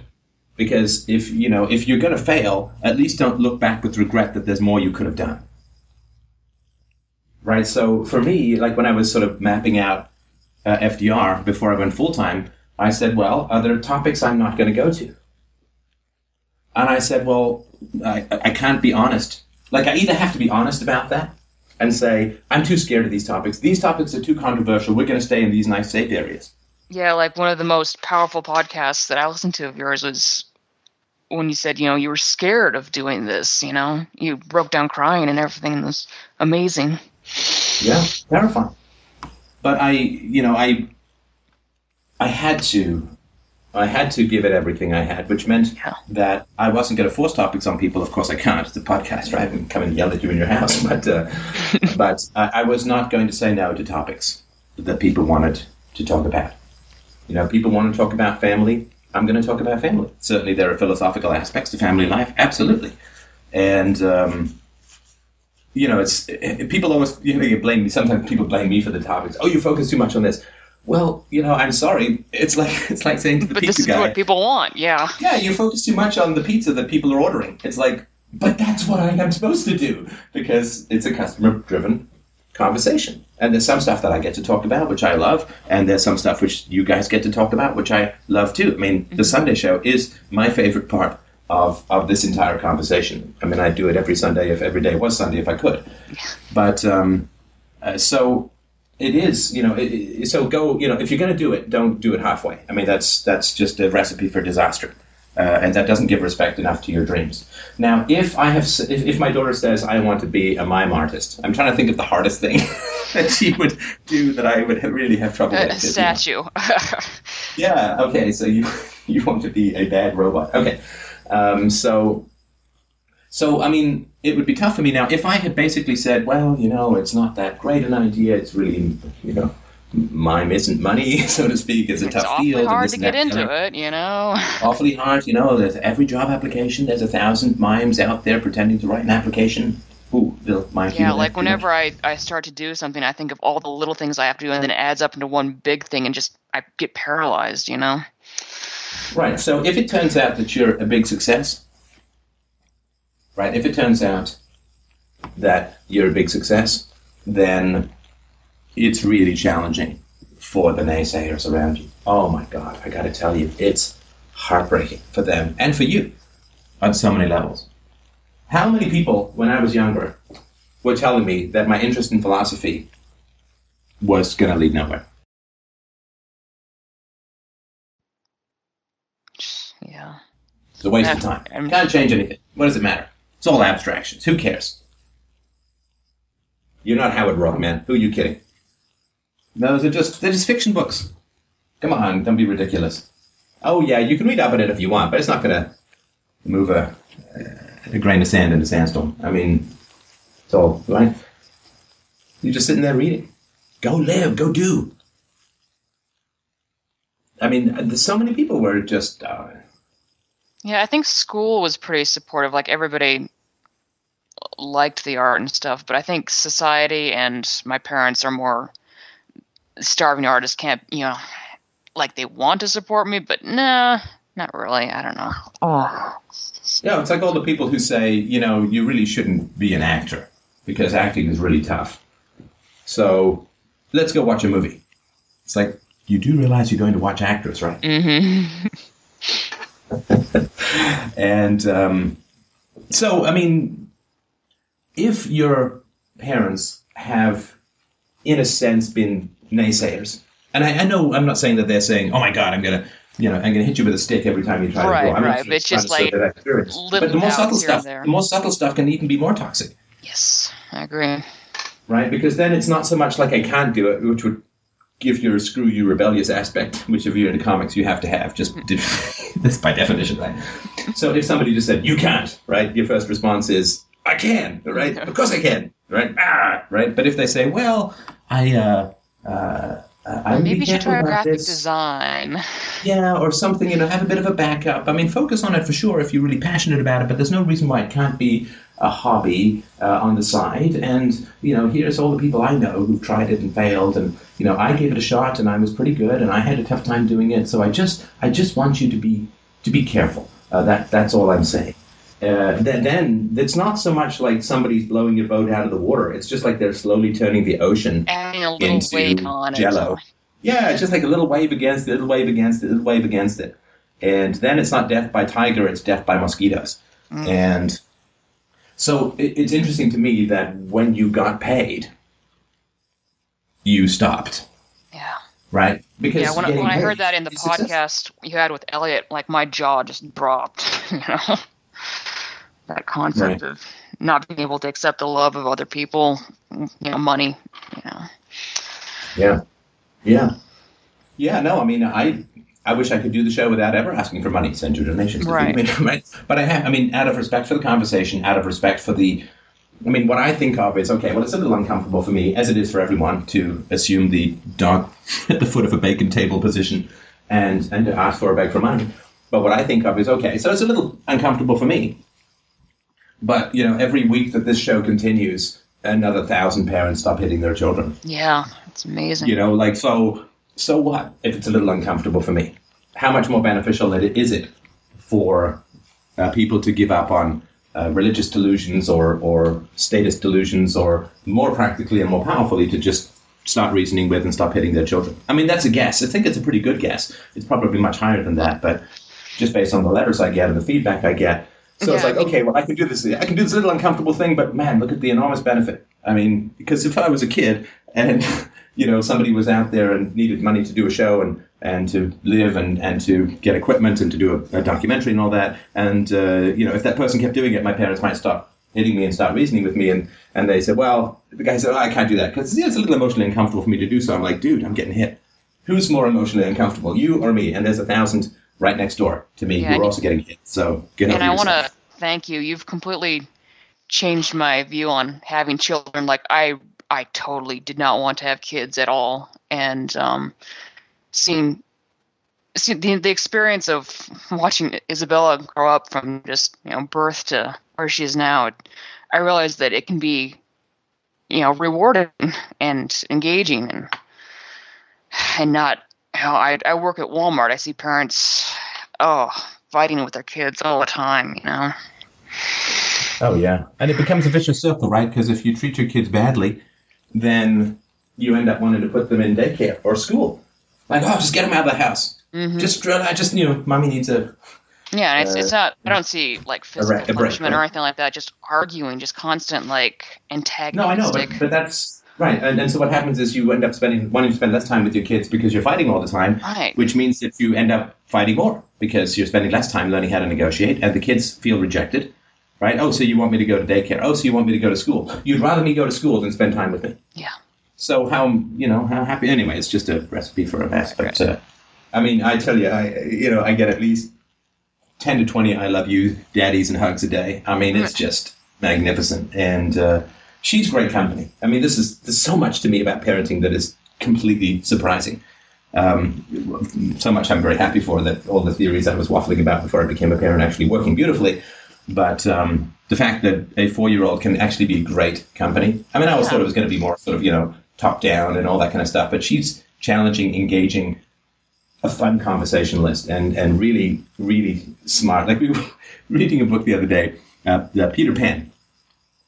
And in it, uh, one of the, the kids get captured by the pirate, and they get um, handkerchiefs tied around their faces so that they won't talk. Right, white handkerchiefs tied around their faces. And she said, "Why, why, Daddy? Why is the pirate turning the children into doctors?" I'm like, "Damn, that's good." the other day, we I, I picked I, I um, we went to the library, and the library is attached to a high school, and um, I, I don't know. This this is tough for me, right? And I, I I don't think I've mentioned this before. Anyway, so and this I think is kind of related to to where it is. This is not complete tangent time, but so she most of her friends are a little bit older, so so she likes to chat with the high school girls, and of course it's much better for me in my forties to have a child when I'm hanging around high school girls. much better to have a child there. You know, it's like going to the uh, play center. Anyway, so she wanted to to teach the high school girls her, her spring dance because she's got a little dance she's worked out because she's really looking forward to, to spring, and so she's got a whole spring dance worked out. And so they basically said, "Show us your spring dance." We were all in the big foyer of the, the library slash high school, and she did her spring dance, which is a magnificent, confusing ball of joy. And uh, and then she said um, to the high school girls, "Would you like to do it?" And of course, they were a little shy, right? It's the age of cell phones. Lord knows who's filmed what, right? And then she said, "Daddy, why don't you show them the spring dance?" Now, I'm not the shyest person in the world, but that's fairly close to embarrassment territory for me. But I couldn't say no. I couldn't. Because that's to say, well, it's cute for you, but it's embarrassing for me. That's not good. I can't I can't give her that. I don't want to give her that idea that that that this sort of private thing we do for fun is somehow embarrassing to me in public. That is to shame or to denigrate the pleasure that we take in doing these kinds of dances and stuff like that. So, gritted my teeth, and up I did. My big ass, twirly, big finish spring dance for the high school girls, of which there were about eight. And not the most comfortable moment I've ever had in my life, but I think a very necessary passage of fire uh, to not view our private uh, enjoyments as somehow publicly embarrassing. And that overcoming of self shaming for the sake of principle, for the sake of supporting who she is as a human being and our experience as parents, uh, as parent parent child, is really really important. Now, if you were successful as an artist, what would that mean to your father? Uh, it would definitely be mixed, but um, since he gave up art, I mean, that would be really painful. I mean, I I was you know I studied to be an actor, did acting and playwriting and so on. If my daughter became, I've thought about this. I mean, she's kind of showy, she's kind of out there. She's pretty extroverted in many ways, and if she became a big famous actor or something like that, part of me would be like, yeah, I tried that. And it would be really important for me to deal with that. Now, I mean, obviously, in hindsight, I'm very glad that I was not an actor, and I feel like Yeah, he all these- channeled it to. yeah, I mean, this it's more important for me to do what I'm doing. There's nothing more important that I could be doing with my life than this. This conversation with you right now is there's nothing more important. Uh, and and so so to I, f- I feel I mean if, if I believed in a God, it feels like I'm constantly being nudged this way and that, and to develop the skills to just be able to do this, to break I hope a 2,500 year deadlock in philosophy and actually get this thing to to work in people's lives in a, a really powerful way. Um, you know, I mean, not that it's never been done before, but I think that we're trying. I'm obviously trying to make enough connections here to Oh, I move the conversation it up quite a bit. Yeah, yeah. I hope that log jam has been detonated and we can actually get get this stuff going.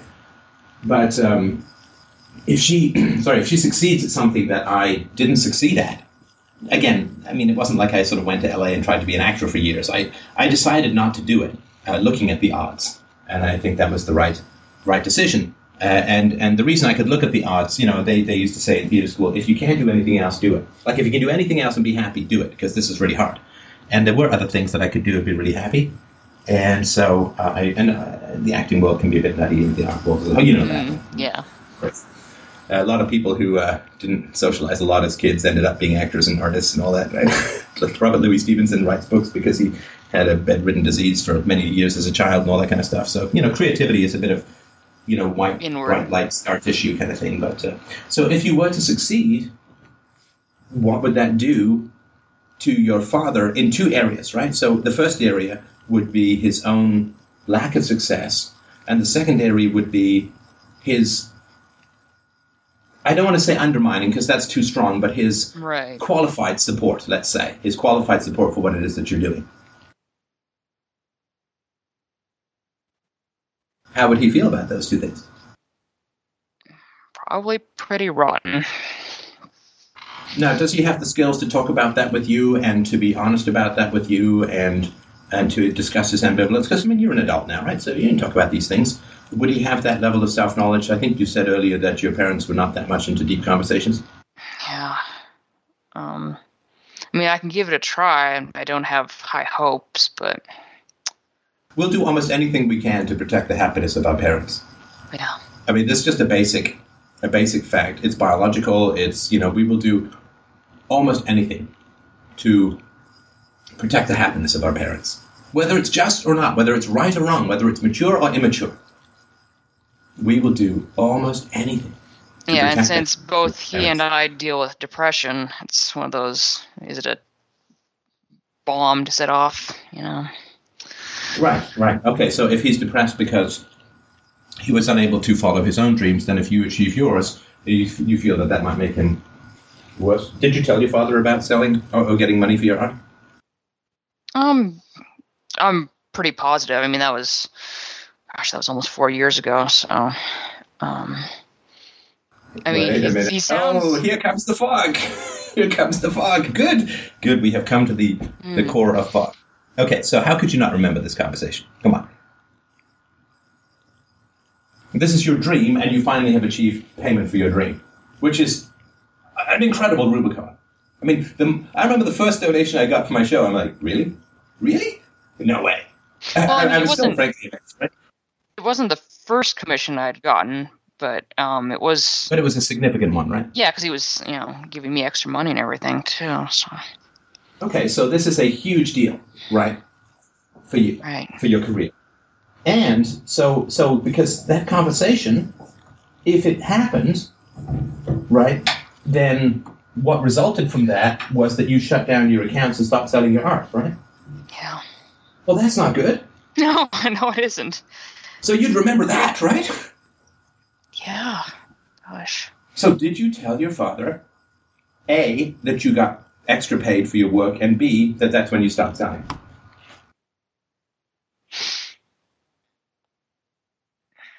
I feel like I would have told him about the extra pay, but I don't think I. I mean, I event. I just, yeah, I don't think I told him until later that I was just. I, I called it an artist block at the time, but that's just a. it's not exactly. Do you remember what his response was to you getting bonus paid for your art? I really don't.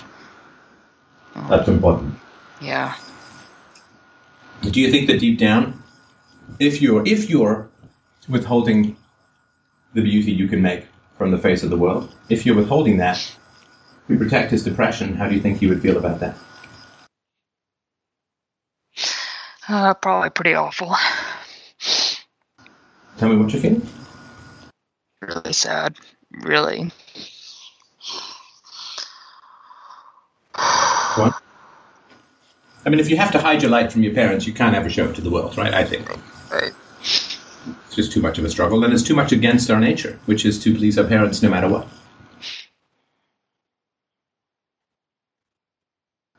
Mean, I still want to please my mom. Yeah.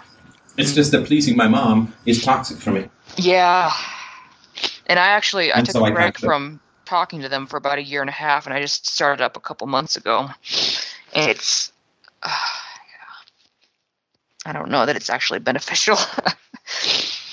Well, I think, I mean, what do I know, right? But I, you know, I think that it's important to talk about these uh, issues yeah. with them, right? I mean, the fact that your father doesn't know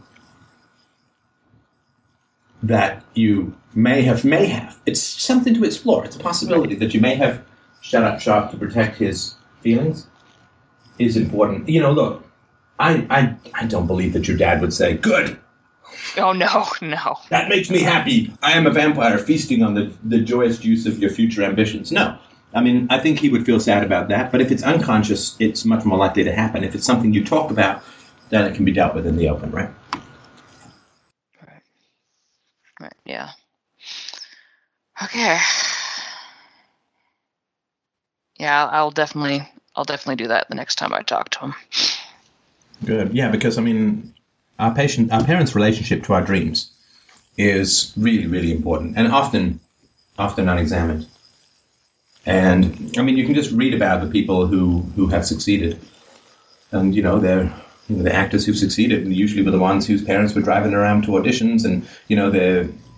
I met a, a I met a, a fine young lady at Libertopia who was a a a model, and her parents were driving around to all these places and getting her photos and all that. They were, you know, because you you can't do the difficult without the approval of the people who shaped you. I mean, I don't think. I don't think you can. Um, sorry, let me sort of. I mean, if if if they're if they're in your lives and they're undermining what it is that you're doing, usually unconsciously, maybe even usually against their better conscious judgment, then it's really really hard to get it done. And so make back off from that absolute because I'm sure that people who have, or the people who do it despite that and don't deal with it, can end up self-destroying on success, right? Yeah, I've definitely felt like I've been self sabotaging like crazy. Right, and then if you have a self-sabotaging streak, then the only thing worse than failure is success, right? yeah, it's terrifying. It is, and then you end up uh, with all of this uh, mess and muck. Uh, and, and please, I mean, I understand that it doesn't really have fun, fundamentally and finally, it doesn't have anything to do with parental approval. I was just thinking of Michael Jackson, right, who had an incredibly, in, it's quote, enthusiastic dad for his success, and then ended up, I think, in a, a pretty wretched place in life and all that. So, um, so yeah, it's, but it's really, really hard to achieve things. Like I can't I can't have people in my life who think that what I'm doing is unimportant. I don't think that, I mean they don't have to think it's the most important thing like I do, but they can't think of it as my funny little hobby. yeah, your side. Yeah. Um, can't do it. I can't do it because everyone's perspective we incorporate, everyone's opinions we imbibe. We cannot help it. This is why I said to the first caller, he's using the word I incorrectly, right? Right? You, you want to succeed. Your father may view your success as coming at personal cost. You may view, and and so that comes inside you and creates ambivalence. Ambivalence is what's good for us versus what's good for others. And to I think to truly be successful in life, you need to have everyone around you in alignment with your goals and to be in alignment with other people's goals. But that skeptical, cynical, quote, practical, cold eyed third ogre bubble that pops out comes because we have people in our lives who are skeptical about our potential. And it's really, really hard. You know, it's like trying to win a race while somebody's screaming, slow down in your ear. You're going to fall. Or it's like trying to do a math problem when people are yelling random numbers into your ear.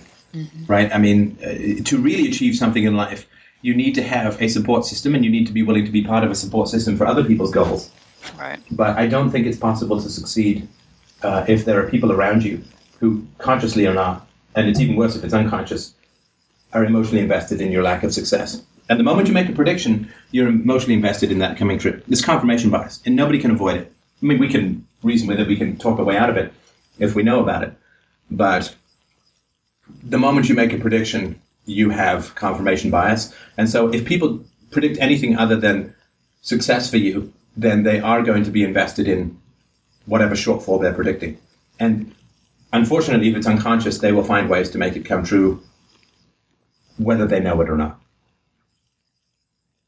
And I know this sounds kind of weird, like we are nothing but the sum of other people's opinions of it. No, But no. there's real, makes- there's real truth in that. I don't believe in this Randian, you know, like the Randian heroes have no Miko system. Like they just have one voice. And they all come from no family. Right, Howard Roark was abandoned at the age of 10. You never hear anything about his family. Same thing with John Galt. yeah, and I mean, the I've only heard family you. that's. You've Yeah, done, there's only- done like comic two- books before, and all the you know Bruce Wayne with his dead parents, just about every major comic book hero. Yeah, to, to achieve greatness, he has to, like Superman, right? To achieve uh, superhero status, his parents have to be out of the picture. And I mean, I don't, I don't think that's universally true because there are lots of people who achieve great things with very supportive parents. But where there is that challenge, it's really hard. Like there are only two families that are explored in depth in Ayn Rand novels, not counting We the Living, which is much more autobiographical. But I mean, there's the Reardens and there is the Keatings, right? And I don't know if you've read the books, but oh, I have. I mean, those are both incredibly toxic families that destroy their, or at least, I mean, with Peter Keating, just destroys the mother destroys the son, and, and with Hank Rearden, they almost do. Um, and so it's interesting that the only heroes in Rand's novels are those who don't have any place to go at Christmas. I mean, it's just something that is interesting and not something that I think she particularly examined. Um, but um, uh, that is something I think that's that's important to recognize that we are intensely inhabited by those around us. We cannot avoid that. I mean, we can't. I mean, t- the idea of creating this, you know, Randian superstructure of ivory tower where we're impervious to the opinions of those around us. I mean, that's pathological. That's narcissistic. That's not healthy. Yeah, and I, I mean, we, I almost became a hermit there for a while, and that's not. It, it just amplifies the voices in your head, you know. right, right, right. So yeah, I mean, so I mean, our susceptibility. I mean, look, we're tribal animals. Of course, we're going to be susceptible. It's like asking dogs to be indifferent to each other. Cats, mm-hmm. yes. Dogs, not so much, right? I mean, we are social animals, and we are imprinted by those around us, and our social life is a buffet, and it's either going to be nutritious or poisonous. And we inherit the buffet. We can choose as adults the buffet, and I choose to have people in my life who are they certainly don't have to agree with me on everything. Good heavens! I mean, I certainly don't agree with me on everything over time, but um, they have to recognize that philosophy is important. They don't have to be philosophers, uh, but um, you know, I, I I can't do I couldn't do what I do if I were to be surrounded by uh, any significant number of people who uh, were indifferent or skeptical to what it is that I'm doing. Just as I want to encourage other people to pursue what it is that their dreams are. yeah, So- I think the indifference part is is uh, Yeah, indifference is worse. Yeah. Opposition is is you know, I mean, philosophy. You know, there are certainly. Yeah. Yeah. I mean, I apparently I have some haters. I don't know, but but philosophy uh, is a muscle. It works in in resistance, right? And the, you know, measuring the diminishment of immorality is one way you measure the success of philosophy. And so, you know, a thousand, yeah, a thousand families giving up spanking is a measurable decrease in the immorality of the world. And so, I think that's uh, that's really important. And so, the so if somebody is really hostile to what you're doing, that could be a wonderful guide, right? You can sail against the wind by tacking, but you can't sail when there's no wind at all, right? So the indifference, I think, is even worse. Well, thank you, Steph. That's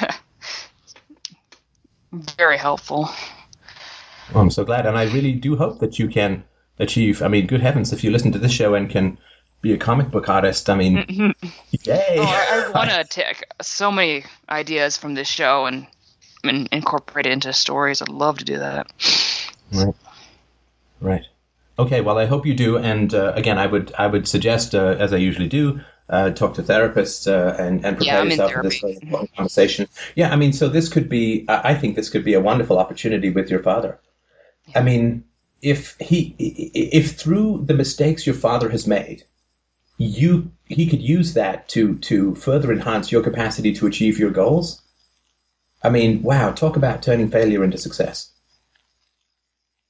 I mean that that is that would be transformational, and I think that would be a good cure for depression, which is that uh, the the hard lessons that I have endured that caused or triggered or exacerbated my failures, I have now transformed into something which jetpacks my daughter over the hills to the green and pleasant valley of, of genuine success. I mean that that's the best you can do with those kinds of failures, and I think that's really uh, important, and that could be transformational because you know if it's eating at him, if it's rooting at him, uh, and if it's just about him, and if it's also undermining, like he knows deep down.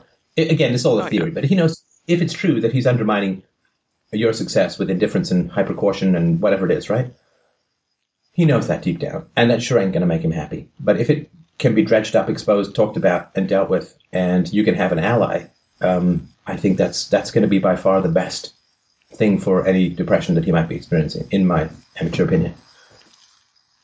Oh, cool. Thank you so much. You're very welcome. And if there's anything that this show can do, I mean, you know, loyal listener and all that. I mean, if there's anything that I can do or this show can do with your art, um, you know, if you want to use it to, you know, I'll have a look at it, put it on Facebook, and if there's any way in which this significant reach of this show can help you with your artistic endeavors, I mean, I'm mad keen to to help or, or to try. Well, if I you mean, have if a you've comic got- I'll put I'll- Yeah. Okay. So if you, if, but if you want to start sharing that with people, um, then if there's anything I can do to to help get that out, I mean, just email as usual operations at freedomainradio.com and we'll try and coordinate something to to get the word out. And I, you know, I encourage this to to lots of listeners. I mean, this is a pretty unique hub and has a very sophisticated, intelligent, and insightful audience. And you know, get, use me, use me, as Bill was saying. You know, use me up. Uh, use this as a way to broadcast your your plans and your endeavors and your goals and your dreams. Um, I would really, really suggest that. And I mean, again, if there's anything, there's nothing like makes you want to help others more than achieving what you want to achieve. So if there's anything I can do to help you or anyone else out there who wants to get their ideas and goals out there, uh, please let me know. all right. Thank you. Thanks. Have and a good one. I one. think we may, in fact, yeah, we may in fact have time for another caller. We shall see. Um, James, do we have another one? Uh, yes, we have a couple of people. Um, we'll go with Mike. Yo, Mike. Hey, how's it going? Well, thanks, and you? I'm doing pretty good. I just wanted to call in and talk about, uh, I guess, a possible solution to all of our woes. Well, I'm. Uh, I could be I'm so presumptuous. Go Um, for it. yeah, the, I try and I try to look at. Uh, we're, we're facing so many different problems. I, I can't focus on any of any one because we, we're being slammed from so many sides. So I was trying to come up with a all-encompassing concept that could maybe uh, uh, get everybody on board with it, thus making the state just basically go away. Kind of like um, the NAP, PB, and whatnot rolled into um, a device. Uh, I, your, competing cu- currency idea that um, without the state there would be competing currencies got me along to a thought process that, well, then couldn't everybody compete with their own currency? And um, that got me thinking and uh, brought me to the point where, you know, there'd be a problem if somebody printed more than another person or whatnot, and uh, it would devalue the the currencies on a whole. But if we could have it regulated, um, agreed on by everybody that uses this type of device to generate the same amount over a period of time, then we could just use that as currency to for transactions. The value comes from work or from uh, creating items or getting resources or whatnot. But and, and this money would or this currency would flow to people that actually did those types of of uh, things for society. So in that way, it would still keep a capitalist bend to it. Okay, so are you saying that everybody would have some sort of electronic currency of their own? Yeah, actually, a physical device that they, they would be able to use, kind of like a, a, a credit stick or something that just basically generates the, device, the, the the currency unit that could be broken apart however many ways you want to divide it. You know, um, depending on what you're purchasing, uh, how how rare that item is, uh, um, which would increase its value, how much time it took to produce, how many man hours went into it, would give us the the value for it, and it could. Ah, yes, no, but it wouldn't, right? Because because value is not something that can be calculated. I mean, if value could Well- be calculated, central planning would be much more possible, right? So, but you can't possibly calculate the value of something objectively, right? Because value is something like if you've just had a big drink of water and I say I'll sell you a bottle of water, you'll be like, no thanks, I'm not thirsty. You give me no money for it. But if you're in the desert and you're dying of thirst, you'll probably give me everything you own for that bottle of water. Uh, so there's no way. But whereas you know the bottle of water we assume took the same amount of time to produce, no matter what, right? So some people love modern art, some people hate it. So what's the objective value of modern art, right? So I don't think that that's we it. can find a way to calculate value based upon uh, labor or time or resources or, or any of that. You don't think that we can calculate value based off of labor or time or resources?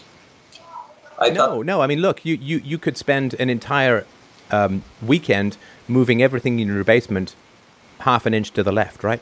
oh no, no, no! I'm not saying anybody would be calculating this. This would be the whole free hand of the market concept, where um, the person that's selling the item would tell how much he was requesting, and then the person would come back with a counter offer.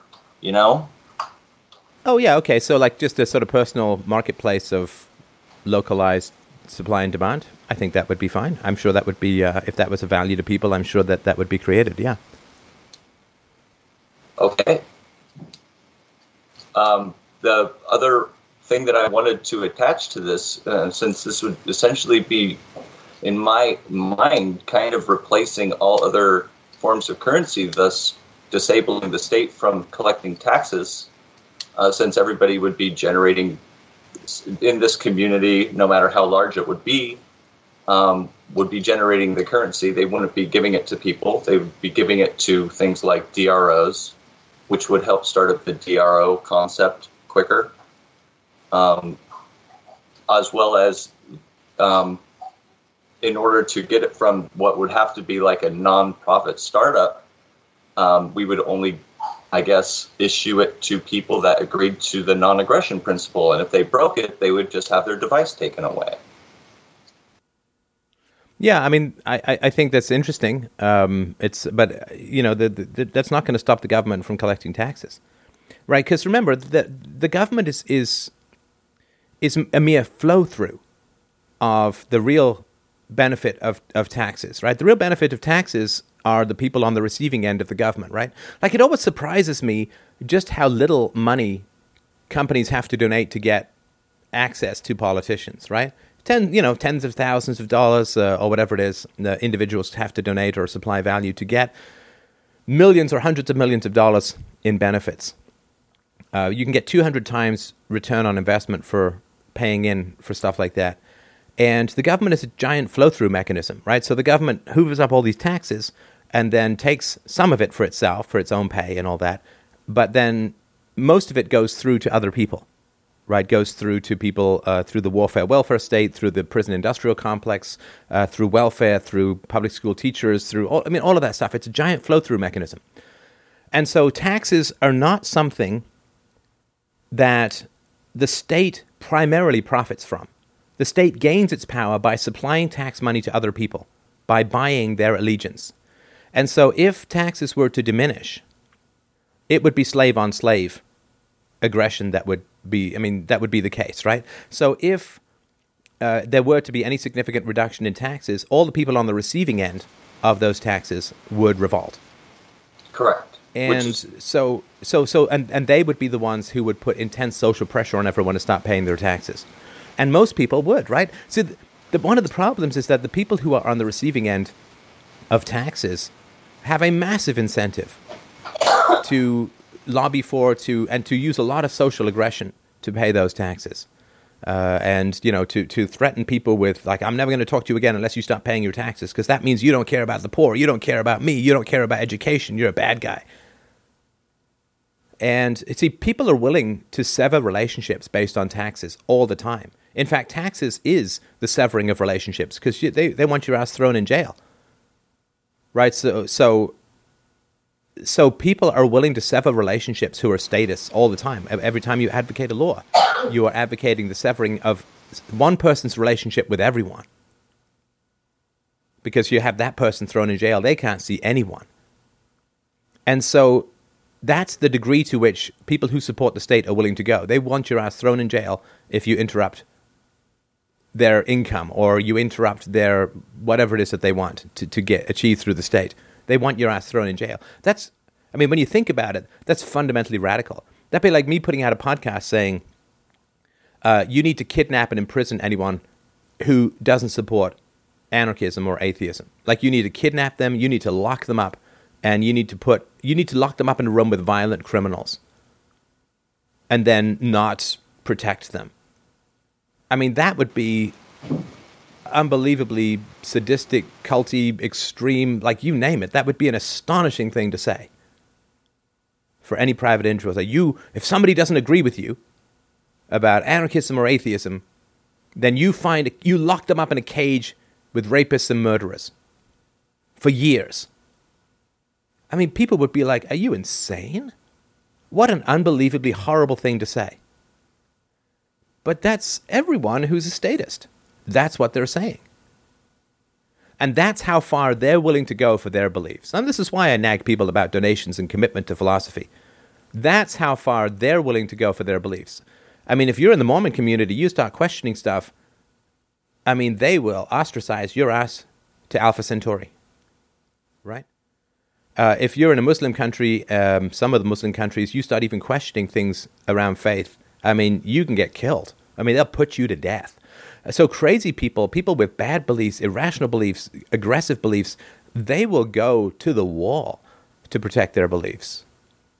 To the point where they will have nobody in the community talk to you. They will have you thrown in jail. They will have you hunted down. They will have you killed. That's how far they're willing to go. And now, I'm, of course, never suggesting anything that extreme. I'm just talking about a little bit more of some personal integrity. But until we can muster about one tenth of 1% of the commitment for our rational beliefs that crazy people have for their irrational beliefs, we're never going to make any headway. Uh, so um, I hope that uh, I hope that helps a little bit. Well, that does help a little bit, um, which is why I called into your show instead of any other on the face of the earth right now.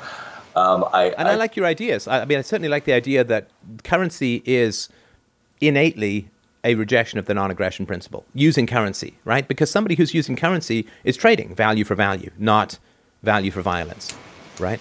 Correct. So, so currency can only be used by people I mean, I think in a free society, if you violate the non aggression principle, I think your currency could be deactivated. And I, I would be perfectly fine with that until such time as you made restitution or made up for what, whatever it is you did, assuming that, you know, you'd been objectively found guilty and blah, blah, beyond reasonable doubt or whatever.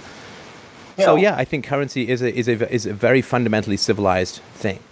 And, you know, why do people steal money from banks? So that they can go and trade the money peacefully for other things. Because it's a lot easier to steal a bunch of money than it is to steal all the stuff that the money can buy so there's one another contradiction. Sorry, go ahead. No, no, no. I, I, was just saying that you're absolutely right there. It's it's a lot easier to steal and, and a small amount of currency and go and buy a, a whole bunch of stuff instead of the, the stuff from various locations. That's, I mean, and that's why we have taxes, right? I mean, you don't have to go to right, everybody's but, but individual house. At this point, the government is not the driver of taxes. It's the people who are dependent on the government who are the drivers of taxes. Right. Uh, that would be. I mean, the government certainly profits from it and encourages it, and this, that, and the other. But um, that's why I say, you know, to focus on the government rather than the people around you as the drivers of government power uh, is, um, I think, uh, uh fallacious and and. Oh, which is. I mean, go ahead. Which is why I came up with with with the concept was uh, in order to make it so that the people wouldn't have to drive the taxes anymore. If you replaced the currency for which we do pay taxes with, and we were able to work with each other in that currency, then no, I but mean, see, you, but really you, you, you, you, you're looking for a magic bullet, and there's no magic bullet.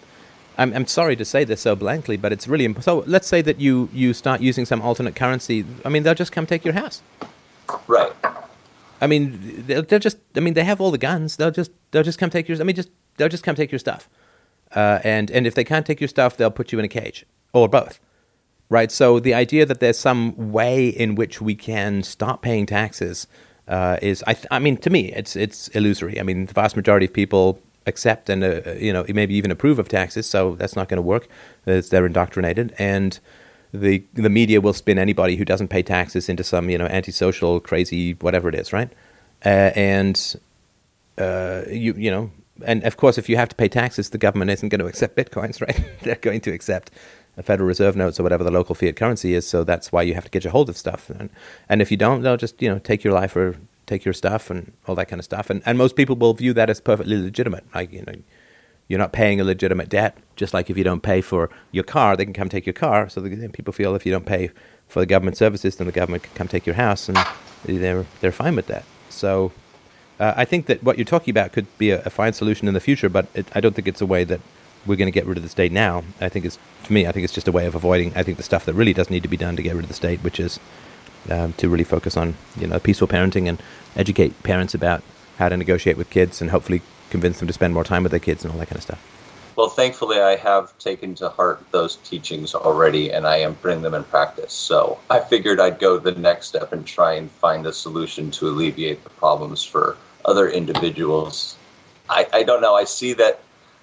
I mean, even if we were to be able to get DROs up and, and up and running and somehow uh, get it socially accepted to start them up, I feel that there's a lot of people that just wouldn't be able to afford them. Um, I mean, after you know a, a, very long time, yeah, the costs would, would come down, but there would be a lot of people that would be. I mean, especially in a DRO system, kind of like out on the edges of society. And I, I, if there is any upheaval, I, I would rather it be uh, planned and strategized instead of um, chaos. and I, I realize that you know it would be kind of uh, it's always we're always uh, I guess hubristic. I mean, we have a lot of hubris uh, and being able to come up with things like nuclear technology and believing that we're not going to be harming the planet and whatnot is just pretty ridiculous. And I guess that can fall in line with what I'm thinking as well. Yeah, I mean, uh, as far as people not being in the DRO system, um, I, I, certainly wouldn't want, like, if I lived in some town, I wouldn't want half the population not being part of the economy. That's a recipe for disaster. So, uh, I mean, I would be, I mean, imagine the wealth that would be created in a free market. I mean, you'd get six, seven, eight, ten percent. Like Panama has had double digit growth for years. Uh, Post war Italy had like double digit growth for decades until the socialists grabbed power, as they did almost all over Europe.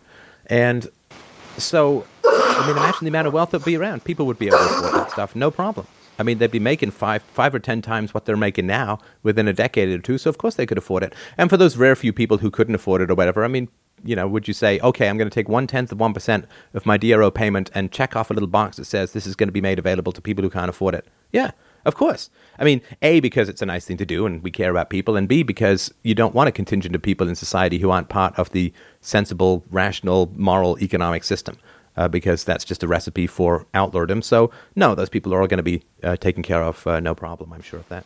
Which is why I felt like so many people would be easily able to buy into this concept because it would basically take care of that without having them needing to contribute of themselves to something like that. You know, like they, their hard-earned labor going away. No, they would be able to keep everything uh, on their own, basically bank right, right. Well, listen, I think it's an interesting idea. I certainly do appreciate you bringing it up. I am afraid that I am actually going to have to stop the show. I could literally talk all day, but I have uh, a couple of things on my plate.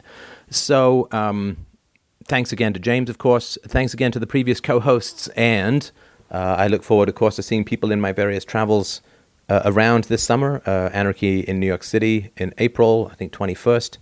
Uh, I will be at Libertopia libertopia.org uh, on Labor Day for the weekend, and I may in fact be running a workshop or two.